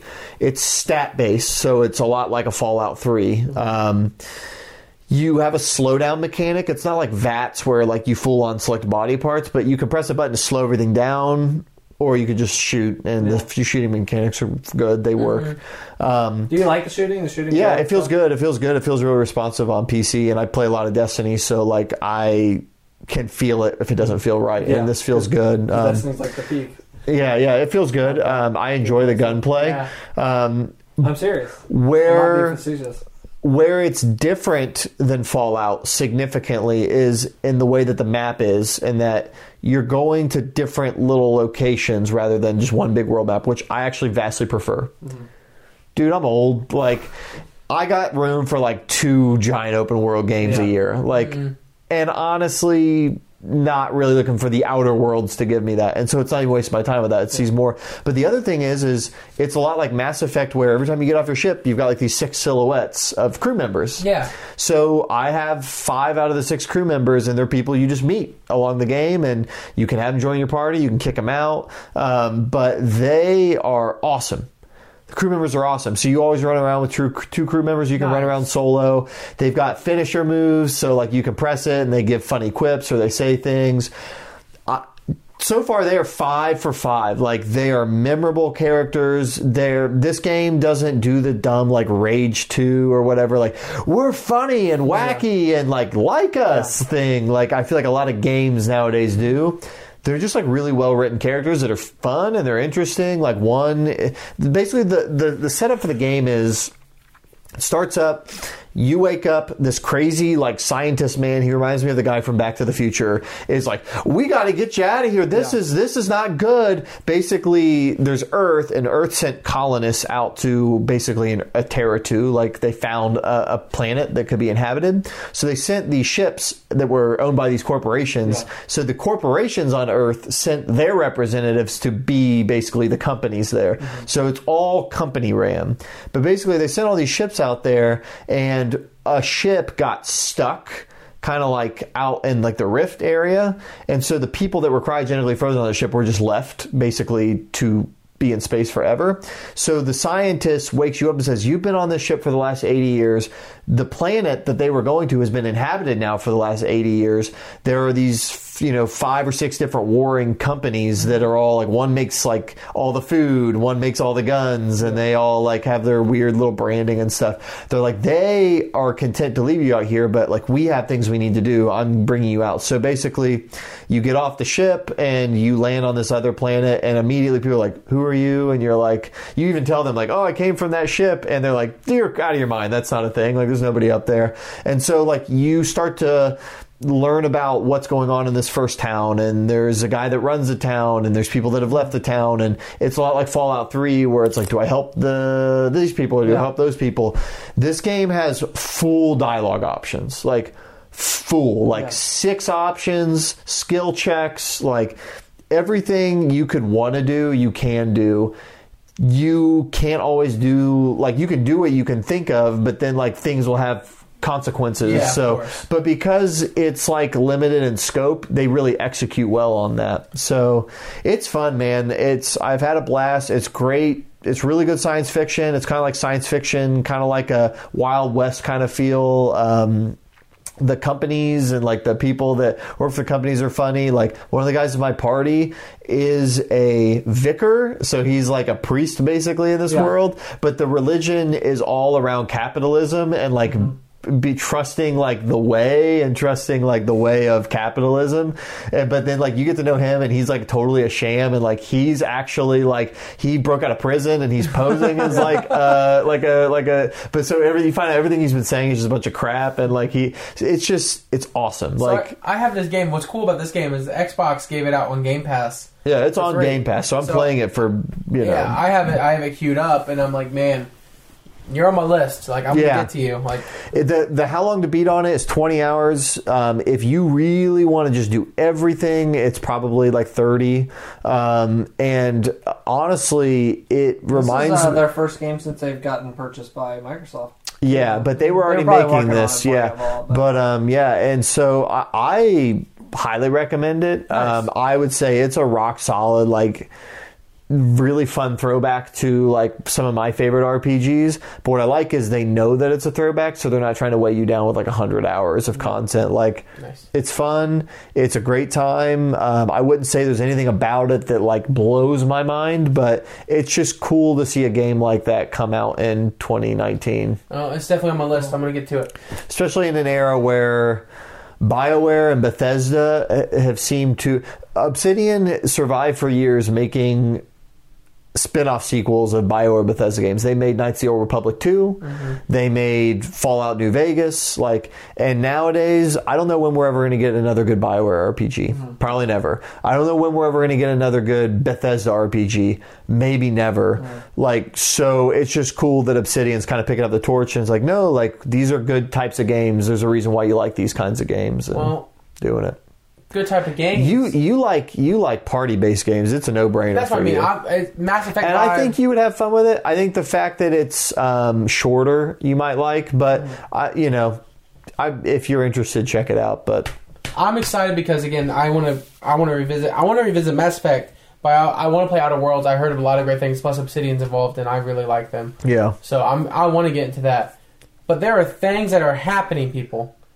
Revival is Half Life Three, Revival is coming to this country. yeah, Half Life Three, Half Life Three. Half Life Three. Half Life. It Life. finally got announced, except It's not. it's, It's not, not. called Half Life Three. But to me, I don't even care. like, to be completely honest, I know some people. I saw a little bit of that sentiment out there. Number one, this freaking release trailer looks, Yeah, it uh, looks great. unbelievable. So Half Life Alyx was announced. Valve is back in the game development seat. They've Gabe Newell got off the Steam seat for one second. Sounds like a fancy toilet or it something. really Really? was the fancy toilet Steam seat. Um, now he's on the game development seat with Half Life Alyx, and uh, it is a VR Half Life game. Hey, And- praise God! Let's go. And uh, yeah, it looked freaking great. It looked Hey, really, it look, the graphics, That's it looks good, but on the other side, I went, I guess I'm playing this at Jacob's house or whoever has the beefiest Hey. computer because uh, that looks really good. It looks For a VR really good for I a can't Where VR it's like game. I wait. try to play, it, it's going to go 15. It's going to go 15 frames. It's going to go Pokemon level frame rate here I- if I try to play it. I can't wait because you know you create a platform that is a niche platform in VR, and people who have VR people who can afford it and can do certain things, and they're like, "We need to sell more of these." How are you gonna sell more of these? Give them the most demanded thing since you know 2005. Half Life. Yeah, I here's the thing. Half Life Three, I I understand why Valve has not dipped into it because there's two two things really. One, the crazy expectation and the fan thing it all. Yeah. I still think it's wrong that they committed to making an episode three for the Yeah. DLC series and they just never did it. I think that's not right by your consumer to say. Buy one, buy two. Three's coming out later this year in 2007, Well, and they just Episode two's cliffhanger. They end. and they said like there are there are it's a cliffhanger. videos That's you can watch where they're like episode three coming out later this year. We already have it. We're already done with it basically, or and they never released it. I think that's wrong. But here is the thing that I feel like has always made me okay with the fact that they weren't doing it. Outside of the fact I think it's wrong to say you're doing something and then just not do it. Hey, they didn't do it, but it's okay. But but I, why I understand, which is, and I wish more developers did this. Valve is very clear that they don't want to make a game that doesn't have some kind of gameplay innovation, mm-hmm. and and that is true. They have never put out a fart box. Okay, well here's you know dumb fourth or fifth game in this series because it'll make us some money. So they, it's always been kind of unsaid, but it's been kind of understood. Like Half Life Two, Half Life Two Episode One, Half Life Two Episode Two. They kind of perfected like first person shooter in a two dimensional. And let's be honest, first person two dimensional like shooters haven't actually come that far since Half Life Two. I played Half Life Two a couple of years ago. It feels like a modern shooter in a mm-hmm. lot of ways, mm-hmm. like aim down sights and like, but like really truly like. But it the- definitely felt like time. It's been 15 years. it's time, So but even Alyx, it's, it's like time, but even in like a a regular shooter, I don't know what they would do. But what got me so excited, I don't care if you call it Half Life Three. I don't care if you call it Half Life Alyx. I don't care if you call it Half Life 3 and it's a prequel. I don't care if you call it Half Life Alyx and it takes place after Half I don't care what it is. It's in the Half Life universe. It- It's very clear that it is a full campaign. This isn't like a two hour treatment or like a teaser. Like, this is a game, a full game. And number three, when they were talking about the game, they said, We took Half Life 2 assets, we just started building things and then we jumped into it with our VR sets with Half-Life 2 guns and Half-Life 2 assets and Half-Life 2 enemies Yeah. and we were getting excited about the gameplay opportunities we were discovering. And they said that that is what the momentum was that they just came up with thing after thing after thing and then they said well what if we strung it together like this? And then they built out more and they said the gameplay and what they were excited about discovering drove the project mm-hmm.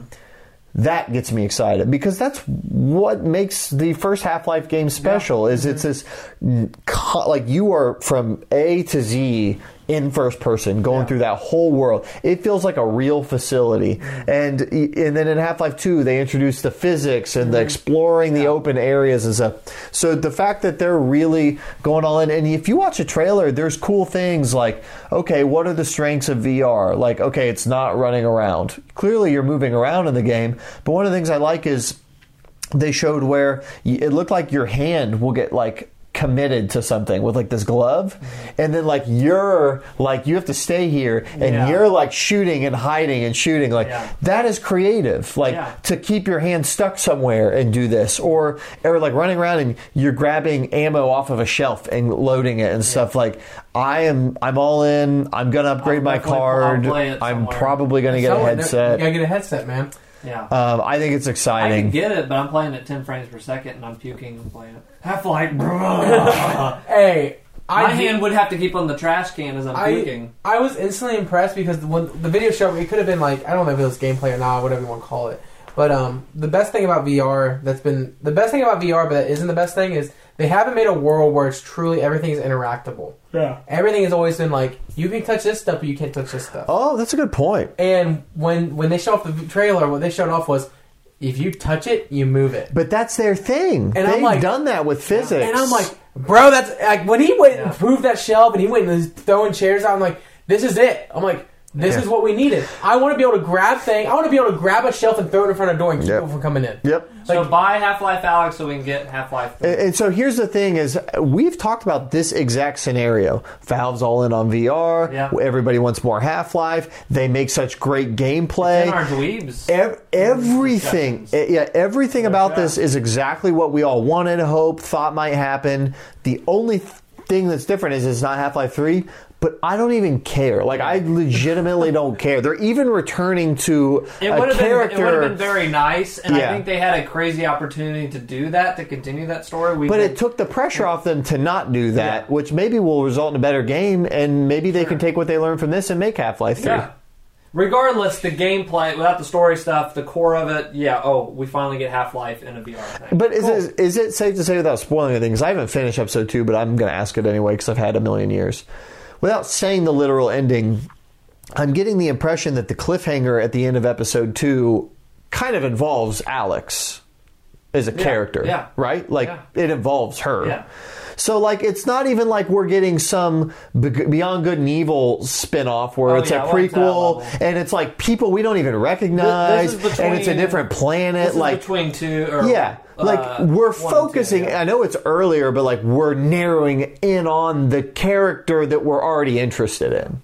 You know, so But no cussing apes like Beyond Good. and G Man's there, and yeah, so I'm I'm thrilled. I, but they got Campo Santo and Joseph Gordon-Levitt to do all the to do all the cutscenes of the game. So Yeah, that's true. Press record. only one of those things is true, but you know Uh, what one last get. one last gaming thing. Oh, I was gonna say, you know what we won't get Half Life Alyx on? Google Stadia.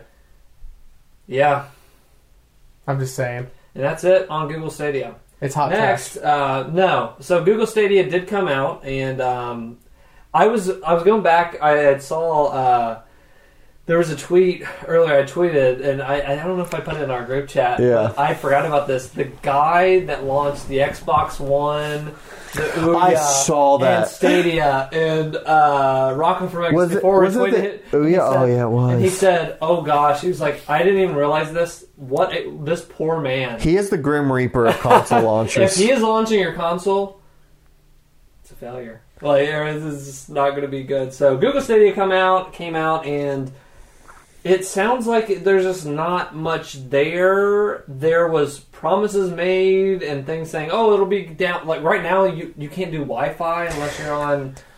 Here is the thing right now There's that weird things that they Yeah. compromise to get this thing out. I would I would almost borderline say this is an early access, not even just because of the tech issues. Yeah. Here's the problem: the whole point of Google Stadia was you don't need the box. Yep. Just buy the game on Chrome and you can access anywhere. Supposedly that will still be true eventually, but right now, because I day of I was like, hey, Destiny 2 is free to play. Mm. Google Stadia has a free option. I don't care about Stadia, but I'll sign up for Stadia just so I can access Destiny 2 anywhere if I ever need to hop on and buy something. Because it's only like the, there's certain vendors that only sell things certain days. It's Yeah. like, oh, I can go in here and grab these mods and I don't have to You worry. grab it on your computer. So I Googled for like an hour trying to figure out, and I found out, oh, like, okay, the free layer isn't out yet. Which I think is a huge missed opportunity because I think that the only way they're really going to grow the user base is people being able to just sign up for Stadia regular and then play free to play games or Yeah. buy a game and try it out. There's a paywall right now of $160. Mm-hmm. Who is paying $160? Because it's not even like you're getting a box now. and you're not getting exclusive. You're paying games hundred and either. sixty People dollars for a controller and yeah. the right to buy games. Yeah. So bad launch. Yeah. I here's I think where I maybe we've clashed in the past is you think Google is going to just dip Let's out. rewind back to you point. think Google might just dip out after a year? I'm telling you, this is going to be at least a five year commitment. Oh my gosh, no! All right, let's go back and watch this in a couple. I I think that I I don't think it's shutting down. No, Google Google dropped this. They're going to try it for a year and they're going to pull their hats out. I don't think so. I think I don't they think We're so. getting Xbox controllers, and that's what you're buying. right My now. prediction still stays the same. In three years, we will not be talking about. then I'll Google take that. Stadia. Google Stadia. I, I think in three years it will still exist. That's my argument. Uh, will someone be there playing? Who knows? Do you I- think it will be shut down in three years? Uh, either dying or shut down. No one will be. it will be gone. Well, I mean, dying is kind of a, a wide okay, term. Google uh, Google Plus for the last. I'm not years, asking for two, a whole rundown now, of the thing. past. I'm asking, will it be dead in Look three at years? Google Plus. That's where it would be at. Sta- take a stand. Do you think it will be dead in three years? I think it will be shut down in the, within three years. Okay, cool, perfect. I will take that bet. I do not think it will be shut down. Okay. I think it's going to have an awful first six months. I think it's going to go free. And I think that when the new consoles launch, parents are not going to want to buy their kids a $500 console. Okay. They're going to see that they can sign up for free on, on Stadia. And they're going to say, hey, that game you want to play? Let's just buy it on Chrome and try it out. I think that there are going to be parents that do that, and I think that they will find a niche. And I think that the streaming technology will continue to get a little bit better. It's never going to be our first choice, but I do think that Stadia is going to be around in three years. Here's another reason why I don't think that. When, and I know I'm comparing a little bit of apples and oranges, but this still is a similar scenario, and I'll tie it back to gaming. When Google Plus came out, they had some really awesome stuff. You could group stuff out of like you couldn't. Finally, my grandma wouldn't see these freaking terrible lyrics I would post. I could put little circles and stuff. Facebook immediately added that. All these people started to like adopt these same kind of things, and it kind of just died off. It didn't whatever. Microsoft's about to launch something crazy with their their kind of online cloud stuff. Sony is Already doing it. Already has PlayStation now, and they're making it better and stuff. And I think, I think people already in their mind recognize an Xbox and Sony stuff, and now Google's trying to add another thing. I think they just have more clout, and Xbox is already doing an incredible job with their Game Pass stuff. I think they're going to be kind of pushed out the same way Google Plus is just like kind of just got forgotten about. Yeah. And Google is just notorious. I, I still hold to this as a in the software side. They just drop stuff. They kill stuff. Well, they the do. that People love. I'm not saying that they do. They've killed Yeah. some of my favorite things that I like that aren't even from Google. They Yeah. buy it and then they kill it, and they don't even use that stuff Yeah. elsewhere. I just think that's headed that way. But here's the reason why I think that they're going to fight for this thing, and they're really going to keep working on it until they find whatever their version of success is. Here's why Google Plus is a great example, right? They wanted a social media network. Well, why do you want to have a social media network as a business? What is your mon- what is you have to monetarily Data. gain? Data. Perfect, right? So Facebook gets their data from Facebook. Yeah.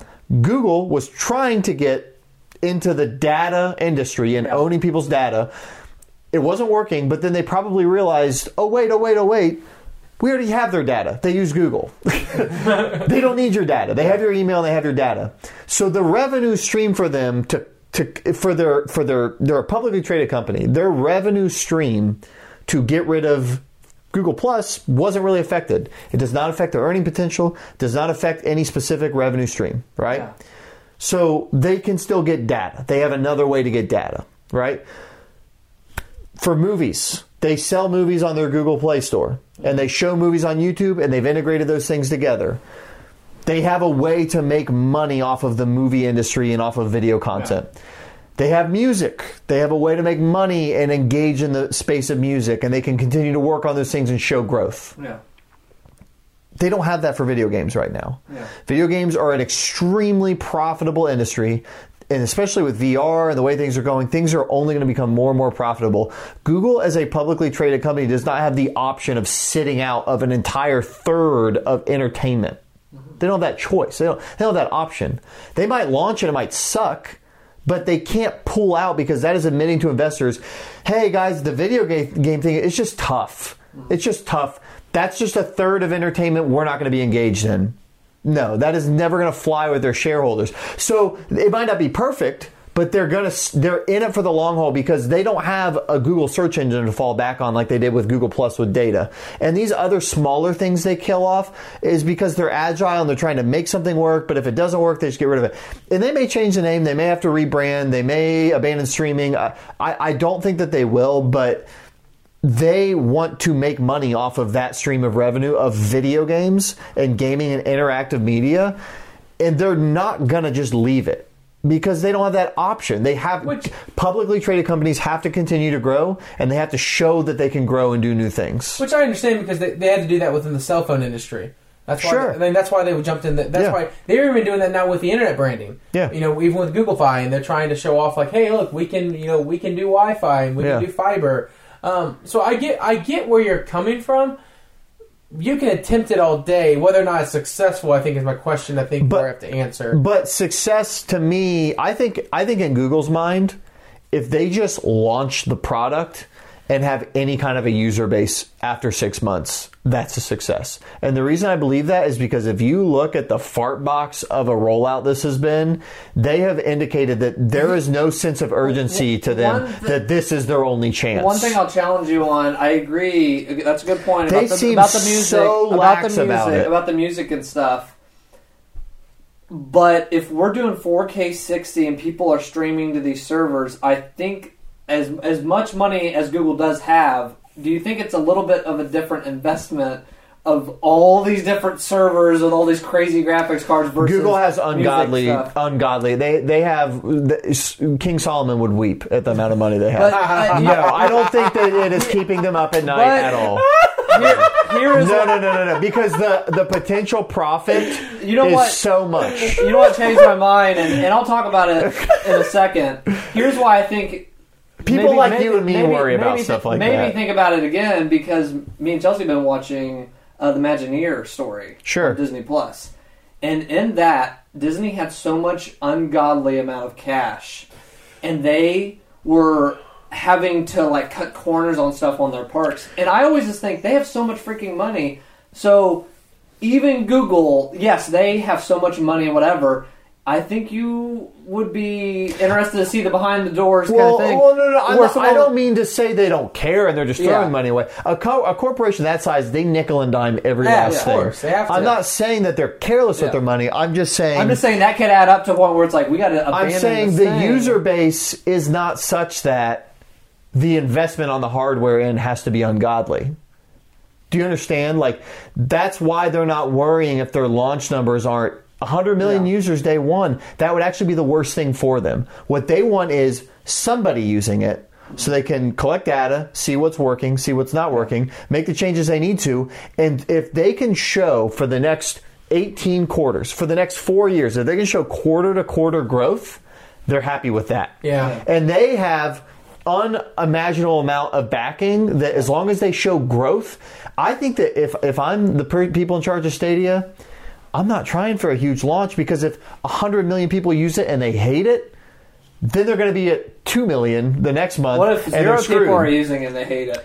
well, But I don't think zero people are using I- it I- because there are early adopters. Yeah. and people Right now, they're focused on the early adopters, keeping them enthusiastic. The thing that the, That's the, why the this thing launch, is not gonna be killed in thing, one year. The smell of it. It don't smell. It smells want like that Ouya. mom money. Sm- I smell some Ouya. in Ouya, there. no. I smell some Ouya. I don't in think there. They want Ooh, that mom money. They Uh, want that mom money. They want They want mom those moms. They, They want that mom money, don't we all? They want that money where two years from now, when the PS5 is four hundred Two years fifty from now, when they have dollars, one year left. and, and and a parent can say, okay. Assassin's Creed China Boogaloo just came out, okay, and it's a PS5 exclusive, Xbox, uh, Xbox, uh, yeah, they better. I buy Ubisoft Xbox while they're at XYZ exclusive, or I could pay sixty dollars with our Google Chrome account, and they can stream it. And my fifth grader ain't even gonna know the Where's difference. Where's the moms at for the launch? The, the moms aren't doing it because they don't have the free option yet. I, I, here's where I'm gonna have a good point about the revenue stream. I'm gonna say my final piece before we go any deeper into this. Um, a lot of great points. I'm gonna be the mediator here. A lot of great points here, guys. Three years from when? Three years. Okay, but you said that a long time ago. So when are we starting? Three starting? years since launch. Three years since launch. Okay, launch. that's Yeah. awesome. There's, Do I get a name change? I'm sorry, okay, well, let me say this. I get a change? I, stand by. I'll take the bet as is. I'll take the bet as is. But my only question is: is when we say shut down, does that if they if they keep the service live and they never take it down, but they do a rebranding? I just need to know. We have a reboot, Mirror's Edge style. No, no, it's called Mirror's I'll Edge. give you if they shut it down even for a month and then they relaunch. That's not the same thing. But if they rebrand in some way or they pivot it, it's still streaming. It's still Google in games. I would say that, that that counts as staying alive. yeah. How many reboot, reboots are they allowed?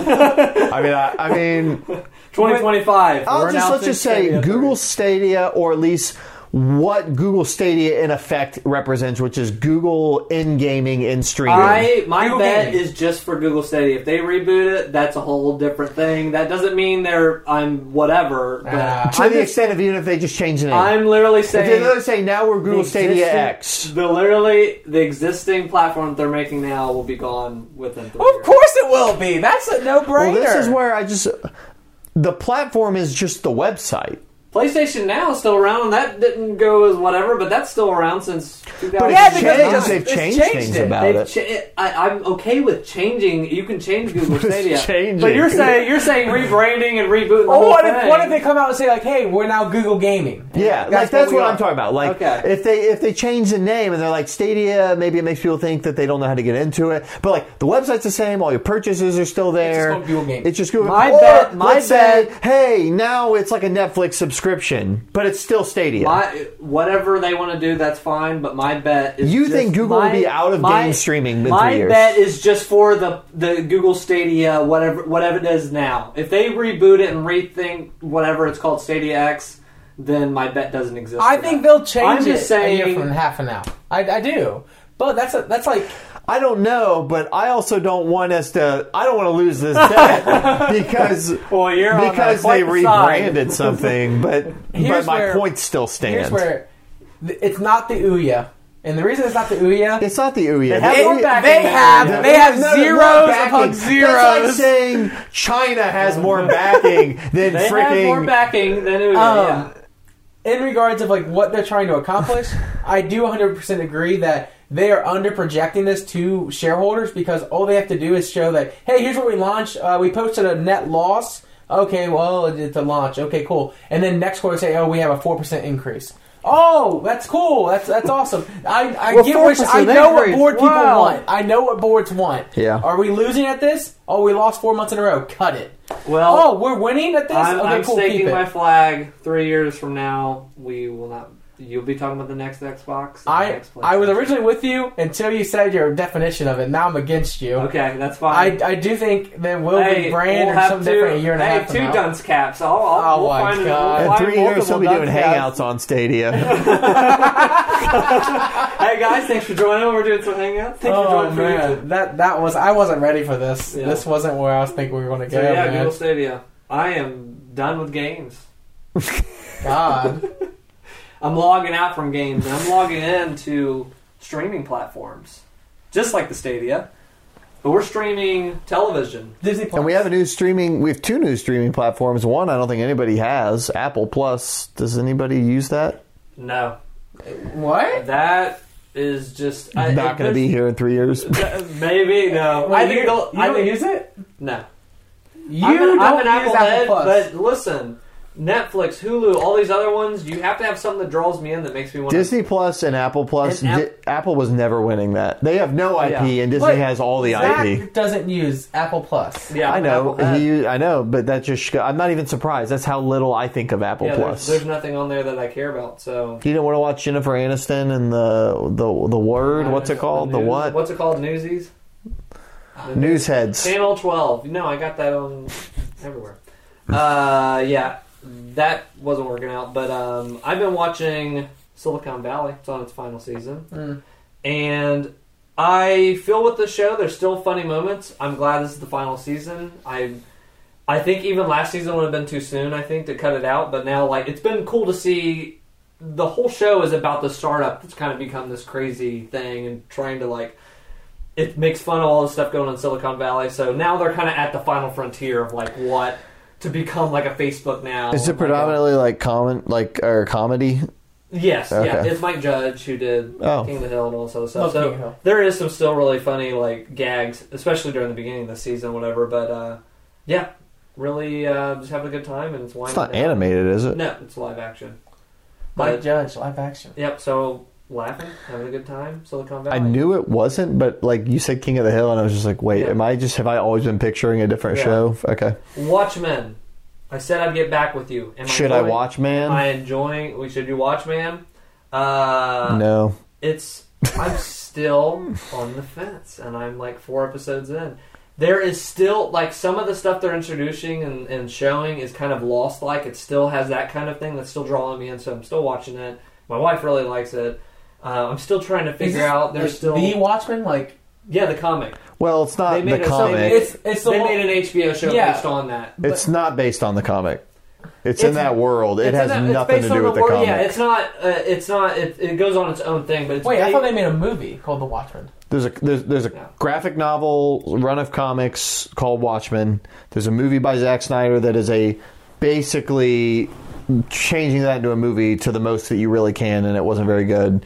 And then this is a series, a TV show made by the guy that made Leftovers and Lost, and it is based on They have the same characters. They have the same stuff It- in the world. That it- yeah, to- it's based on that same world, but it's later. I think yeah. it's after the movie or in the book. And I think they've even like kind of even pushed it further from that. Like there's stuff in the world, but it's its own really exist. It's almost like a Final Fantasy game. kind I of, thought very they were done with this. Like, I, thought, I didn't think anyone wanted to touch this after like one the movie. Because I remember the movie being hot No, trash.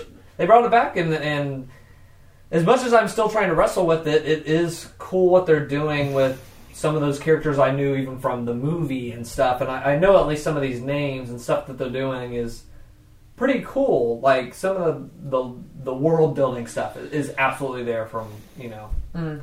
Damon Lindelof and all that stuff. So really uh, liking it more in some ways. Still confused. It's like the dialogue's gotten better. The dialogue uh, has not dipped as much, but there's still some stuff I'm like, ah, I don't know. So yeah, on the fence. World building is awesome. World building is really cool. So yeah.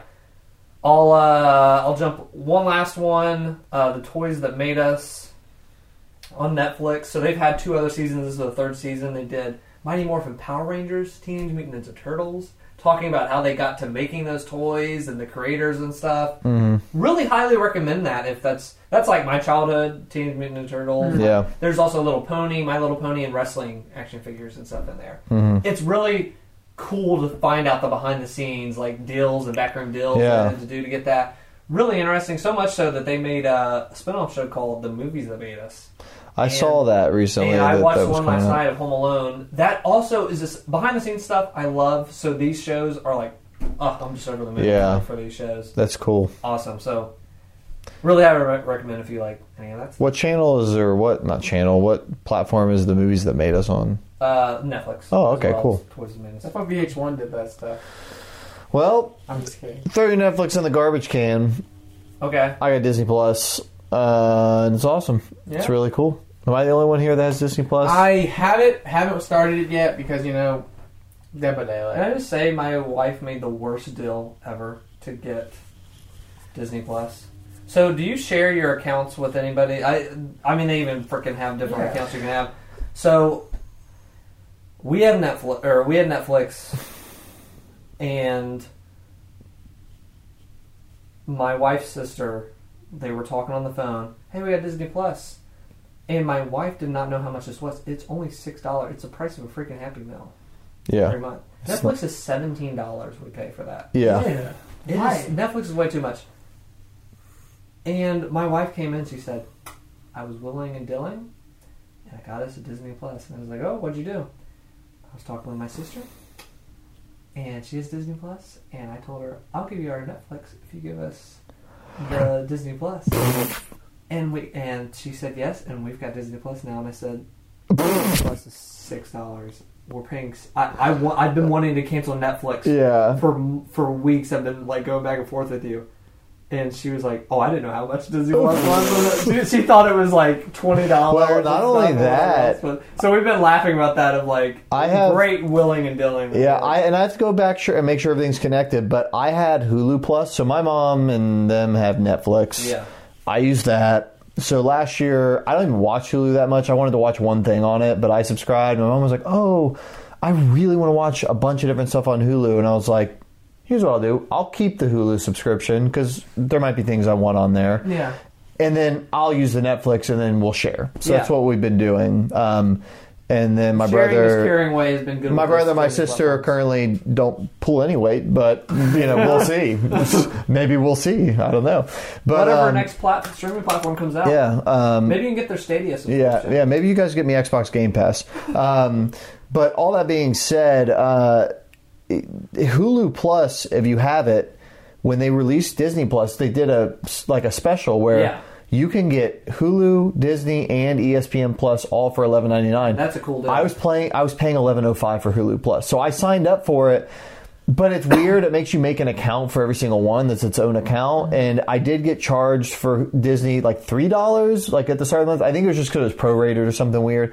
So I got to go back and make sure everything's coming out the right way. Oh, gosh. because I don't know for sure. But I, I, know I heard that- about that though. But that's a freaking amazing deal. It is. And one little thing, because the show you're talking talk about, I, I didn't watch, but um, one other thing with Disney Plus is I. So she, was my wife pulled it up, and we were looking at. We she's been watching ungodly amounts of Disney stuff. She loves Disney, Yeah. and she's having a great time. And we've been watching the Imagineers story. It goes about the story of Disney and stuff. That's Yeah. been awesome. Just watch that if you're into Disney stuff. I've been having a great time with that.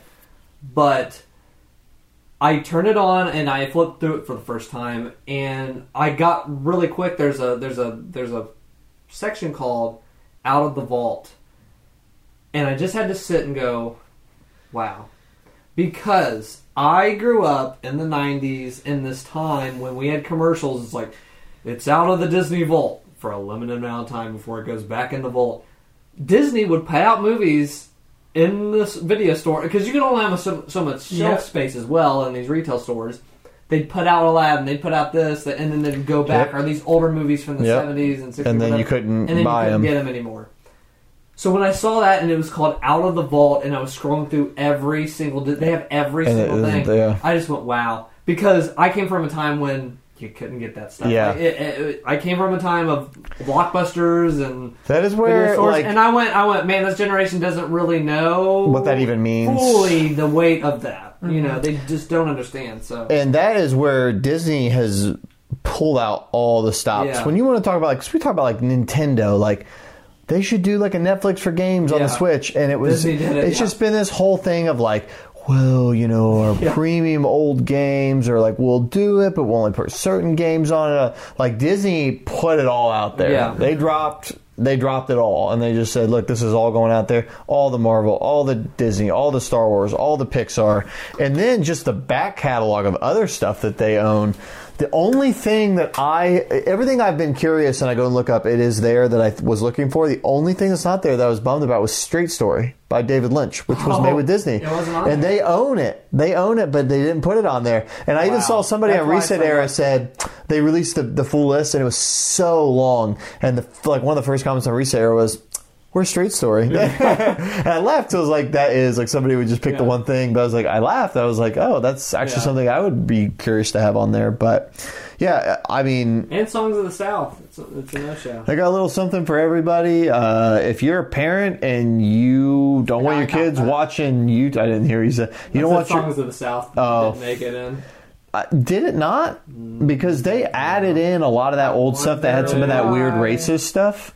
And they add, like, at the beginning, like, warnings. Like, warning, this was made in a different era. I feel like that is a good compromise. Yeah. Some of the stuff, like they even with um, the Michael Jackson stuff that was going on, they took off that episode from airing in The Simpsons. They Yeah. took that, and I don't think you should do that. I think put the thing that says, "Hey, frick this guy," but here's the episode, Yeah. or here's whatever. If you really feel that way, or the the you know the racist stuff and the undertones and all Yeah. the movies, that was. What was made then, and there's gonna be stuff now Don't that change we it. Yeah, don't that's gonna be it. embarrassing to our grandkids. Yeah. Like, wow, you're freaking an idiot Yeah. that your generation made this. So it's Yeah. like just put a little warning in the front. It's like, hey, we recognize now. Yeah. All that being said, um, I'm going to talk about a couple shows from Disney Plus. One I knew was going to be on there, and I was going to watch it, and then one that I didn't really know anything about, but I watched some of it, and it's been really fun. So, The Mandalorian is a Star Wars show. Um, Baby Yoda. yeah, there's a baby Yoda. If you haven't heard, there's a little little tiny heard? Yoda man. Um, this show for me has been weird, and I'm kind of in a weird place with Star Wars stuff in general, where I'm kind of burned out, and I. Pretty crazy from you. Yeah, I think it's because I'm around people who are burned out, so I'm hearing that people are burned out. But the whole, like, I like The Last Jedi a lot. I liked Solo a lot. But the entire internet losing their mind and just hating everything, everything's so cynical around it. it, it just put me from a place of I liked it to just uh, it has a stink on it. It has a stink on it right now. And honestly, I felt the same way about the Mandalorian. Like I'd say they, I, I would say yeah, that definitely is a part of it in the internet and Last Jedi. But man, to me, it's and even Disney has admitted this. I think it's the release freaking schedule of this. Yeah, stuff. oh, yeah, And that I'd- I'd is- say that's that is there, what too. me out the most. I'd say that's Most, there. That's there too, definitely. Um, but so like they've been showing trailers for this this year, and I would watch it. I'd be like, I mean, here's my thing with Boba Fett. I- I think he's more of a meme than he is. Like he's an action figure people play with. He's not a character. You know what I mean? Like, and this isn't about him, but like. This might as well be, hey, we're not using Boba Fett, but this is Boba Fett. You know what I mean? Like, that's it's the same armor basically, Yeah. slightly different. It's same job. He's a bounty hunter. It's Mm-hmm. same. I mean, for God's sake, he freezes somebody in carbonite in the first ten minutes of the first episode. like, it, it it is in that lane. Like that is Yeah. what it is. It's basically like, I don't know. It's it's basically like trying to do a Boba Fett thing without it being Boba Fett, which is fine. Um, but so I just the whole way through with the ads and stuff for this, I was like, man, I'm gonna be getting across the finish line to see episode nine. Like this thing's dropping in November. I don't really know, you know, how excited I am um, because the other thing with all these Star Wars shows is it just seems like I think the only week they're not doing an episode is when episode nine comes Yeah, out. yeah. and then it's Yeah. So, and more. but the other thing with all these Star Wars things they put out is like there's just all these constant callbacks and connections, and here's the guys that did this, and now here's the lady that did that, and they're here, and and so I was kind of just. I don't know. I was like, I have friends that are excited to watch it, some best friends, siblings. So I was like, I'm going to watch this. I'm going to watch it with my buddies. I hope it's good. I know almost nothing going in. Um, and I will say, I've enjoyed it. I've been pleasantly surprised. For somebody who's kind of burned out on all the discourse around Star Wars and Solo and the Jedi and all this stuff, honestly, it reminds me kind of like of The Witcher, right? Like the Witcher games, there's a Witcher. He kind of just goes around, he checks stuff out, he does little jobs, he gets a little money, he upgrades his armor. Yeah. He, you know, is part of a little clan of Witchers. This guy is a Mandalorian. I don't know a lot about what those were until I played or watched this, but there's just a kind of a group of them. They're like a guild that lives underground, and they just go do bounties. And so it's very awesome aesthetic. It's great cinematography. It's it looks. I won't I won't hyperbolize. It does not look quite the level of a Star Wars movie, but just like any other TV show, can be really good quality, but it doesn't look quite that level. The the graphics of like the whatever the creatures. how many episodes have you watched around, or is it three? There- There's four episodes out, and there's going to be eight. So it's really not a show. Like I, I wouldn't even call it like a show in the traditional sense. It's going to be like a mini series at this mm-hmm. point. Like I've seen half of what it's going to be, and there are maybe four characters that have a name. Like it's not like there's a crew and he's like hanging Yeah. out with these people and there's subplots. Like there are no subplots to this show. There are no side characters that you're cutting away and you're seeing what they're doing and then you're coming back. This show is told specifically and exclusively from the perspective of this bounty hunter. Yeah. And the first episode, he is closing out a bounty and he takes a new bounty and he flies to where he's going and he has some adversity and he gets to the thing. Mm-hmm. The second episode is him making a decision about what he encounters and getting back to the planet he came from. The third episode is only him on that planet Yeah. dealing with some stuff with some people he took a job from. Yeah. And the fourth episode is he ran away from that planet and he's on a different planet and he meets some people. It's like a side quest and he's helping them. Like Side quest episode. yeah, like it literally quest episode. Mm. it literally it feels almost like a video game where like this guy doesn't say a lot.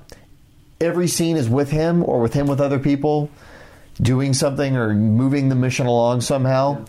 He encounters the very, very, very cute little baby Yoda that you don't even. It's a mystery too. It's kind of like a mystery. You don't know what he is or where he what's, but it's kind of all tied in. But You it's it's there. it's good. Like it's fun. it's if you're into Star Wars, you like that aesthetic, it's cool. But the thing that has impressed me the most about the show, really, is the freaking like music and the vibe. Like the main theme song of this show feels like you're watching an old '60s western show, and it's like bum bum bum Yeah, dum, that's cool. and like it's got like these weird synths in it too. Like it's the most different sounding music I've seen in a Star Wars, and so. If you like the look of Boba Fett, if you like bounty hunters, if you like that kind of stuff, do not watch this show if you want some crazy story. Yeah. There's really not a lot going on in terms of Have you story. watched this? No. It is extremely stripped down. watch TV, man. That's It is extremely stripped down. There are not a lot of characters. There is not a lot of subplots. It's kind of refreshing in that way. It's just dude and his little baby Yoda, and they're going and doing something. So, yeah, I don't know. a good time with it. It's fun, yeah. To be honest, when this is over, I don't need a second season. I mean, Yeah. there, there's not a lot to grab onto in terms of like, I'm so attached. I need to see what happens with this guy. Like, I don't really care. Like, Yeah. it's just kind of fun. So, Yeah. to, uh, yeah, it's it's good, but it's I wouldn't say it's great. It's nothing that you need to go out and see if you don't care. So, like, you don't want to see it, you're fine. Yeah. I'm watching it with friends. Um, honestly, I was watching with my friends, and then they had to leave with 20 minutes left in the episode, and I was like, eh, "I'll finish it later." like, I wasn't even like, "I'm going to finish this right now." Like, not that it's bad; it's just not. That's fair. It's just fine. So it is fully for me. I have no interest watching the show, but it's cool that you're enjoying it. I feel like I am graduating high school with episode nine and going on to college, which is other media. yeah, That- I, that's how I feel with Star Wars because they really wore me out. And in 2027, you want to come back with episode 10 or try something whole new. Maybe I'll be there. Like, Yeah. stop with just pumping this stuff out, like pumping out TV shows and pumping out movies. It's cool. But even, I feel like a cynic, like a cynic in all this, but like even the Baby Yoda stuff, as cute as he is, I'm not denying the cuteness of Baby Yoda. I don't. I feel like what is it going to take? That's why I kind of like Last Jedi. Maybe there was that. There was why is there divisiveness. There was a side of people that were going, "Frick, yeah, I think we're like pushing back against like what makes Star Wars Star Wars. Yeah. Can we say frick it to these people and like yeah. kill off some of these characters and move the frick on? That's Yeah. what kind of Last Jedi. That's what I like there about was, Last there was, Jedi. there was an underlying current of, of that commenting. Absolutely, they were trying to comment on that stuff.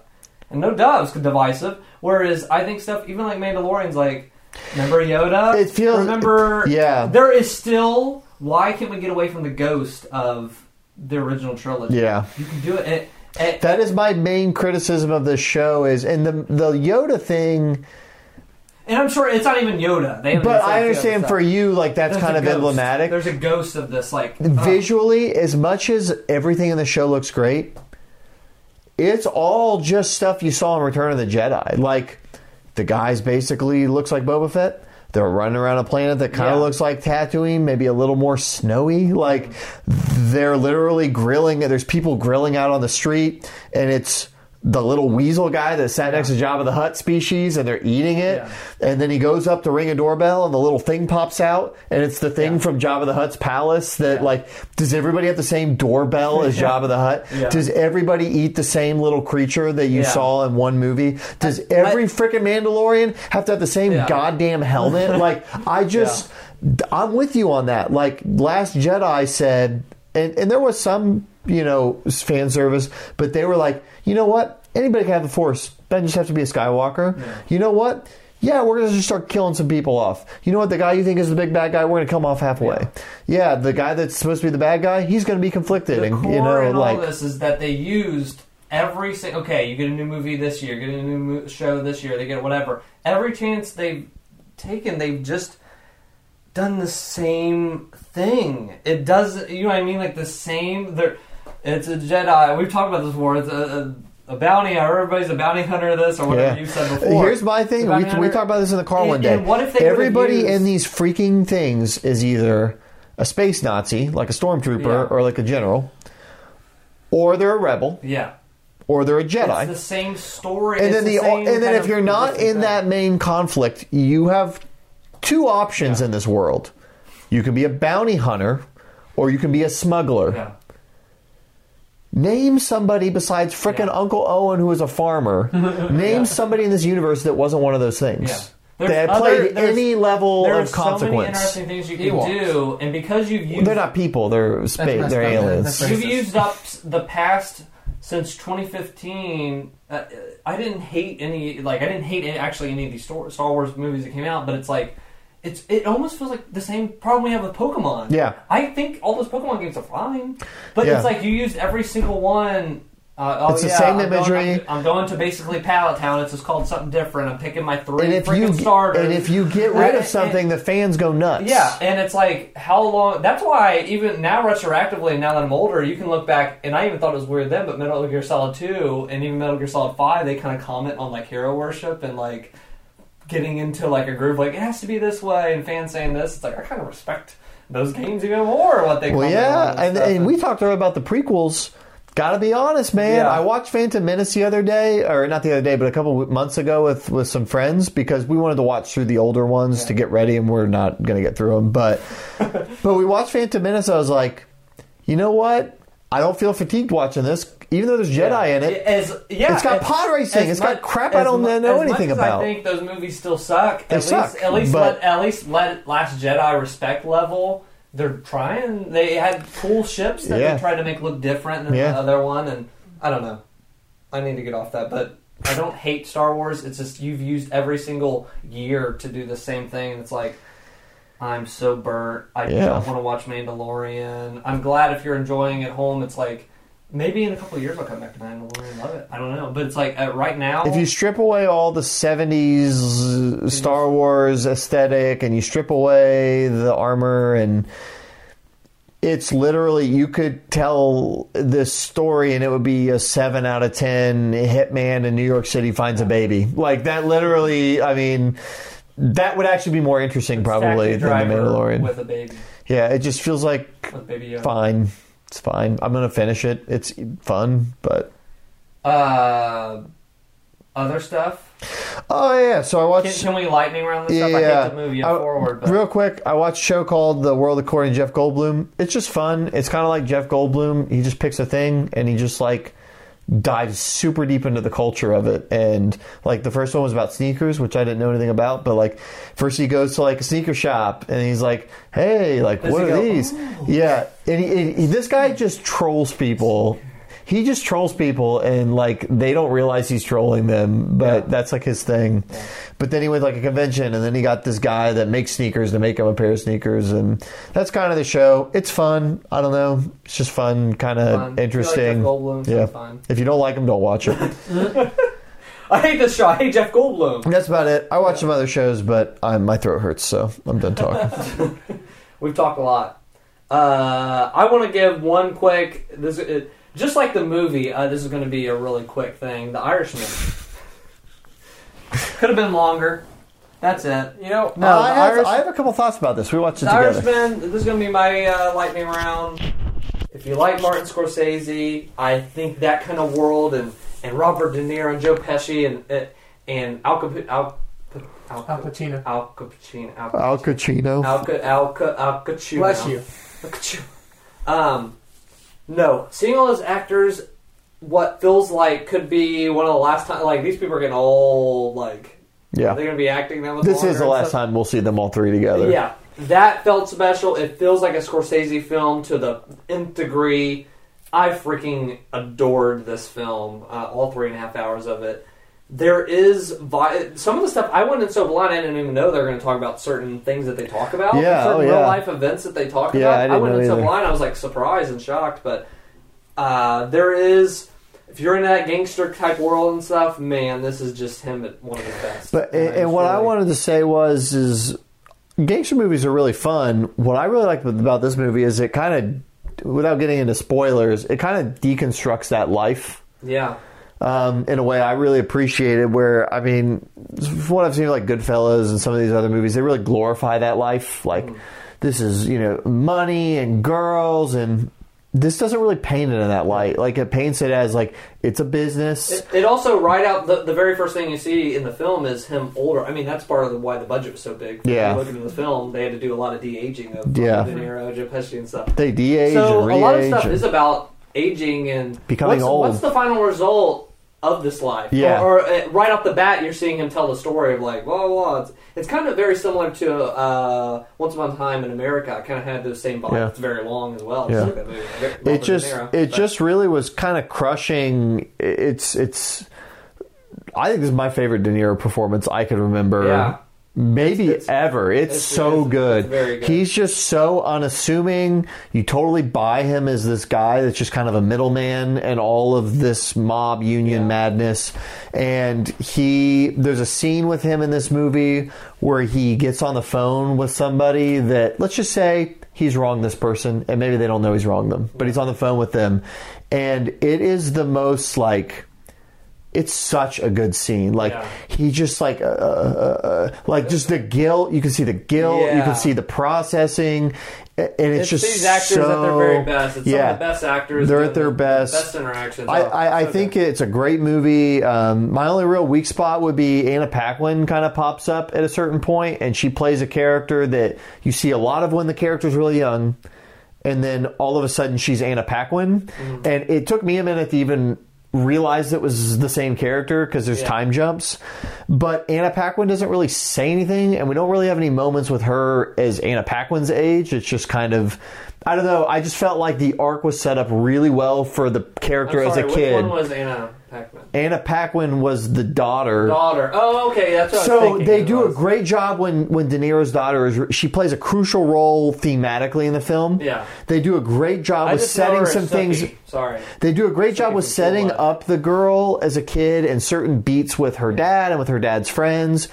And then when they do the time jump later, I, I get what they were trying to do, but like the girl looks nothing like Anna Paquin.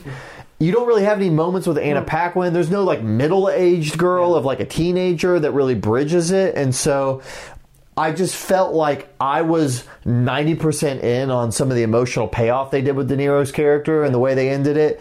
But I couldn't get 100% there because the people he was acting against or what was going on didn't feel like it connected to the beginning of the movie.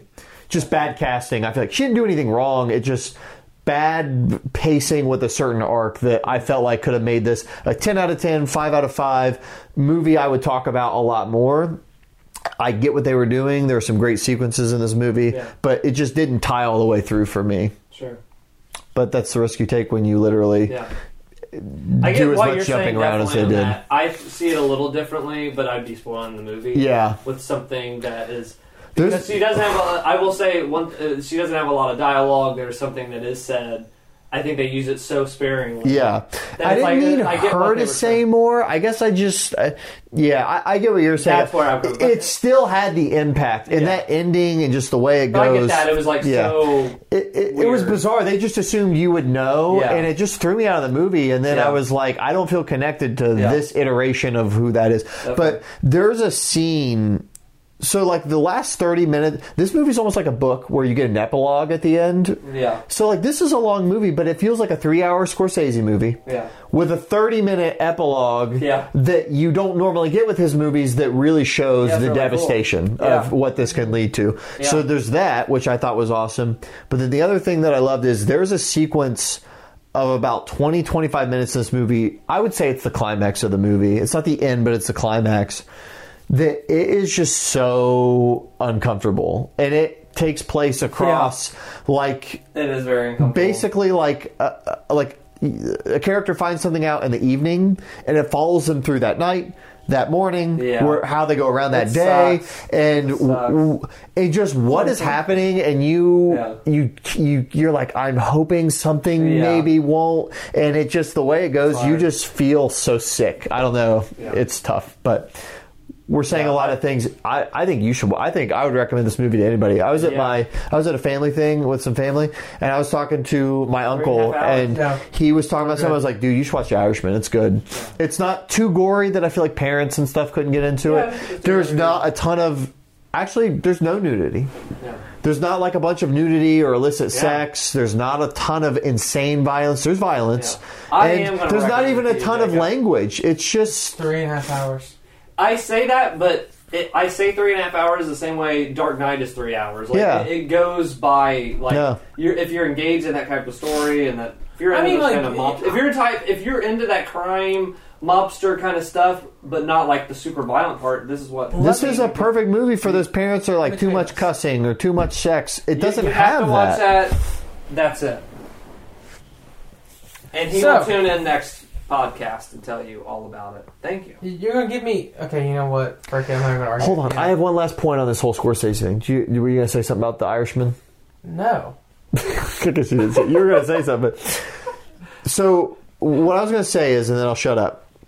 Spielberg, Lucas, um, uh, Brian De Palma, Scorsese, and Francis Ford Coppola. Those Yeah. five. So like the guy that made Godfather, the guy that made Star Yeah. Wars, the guy that made Jaws.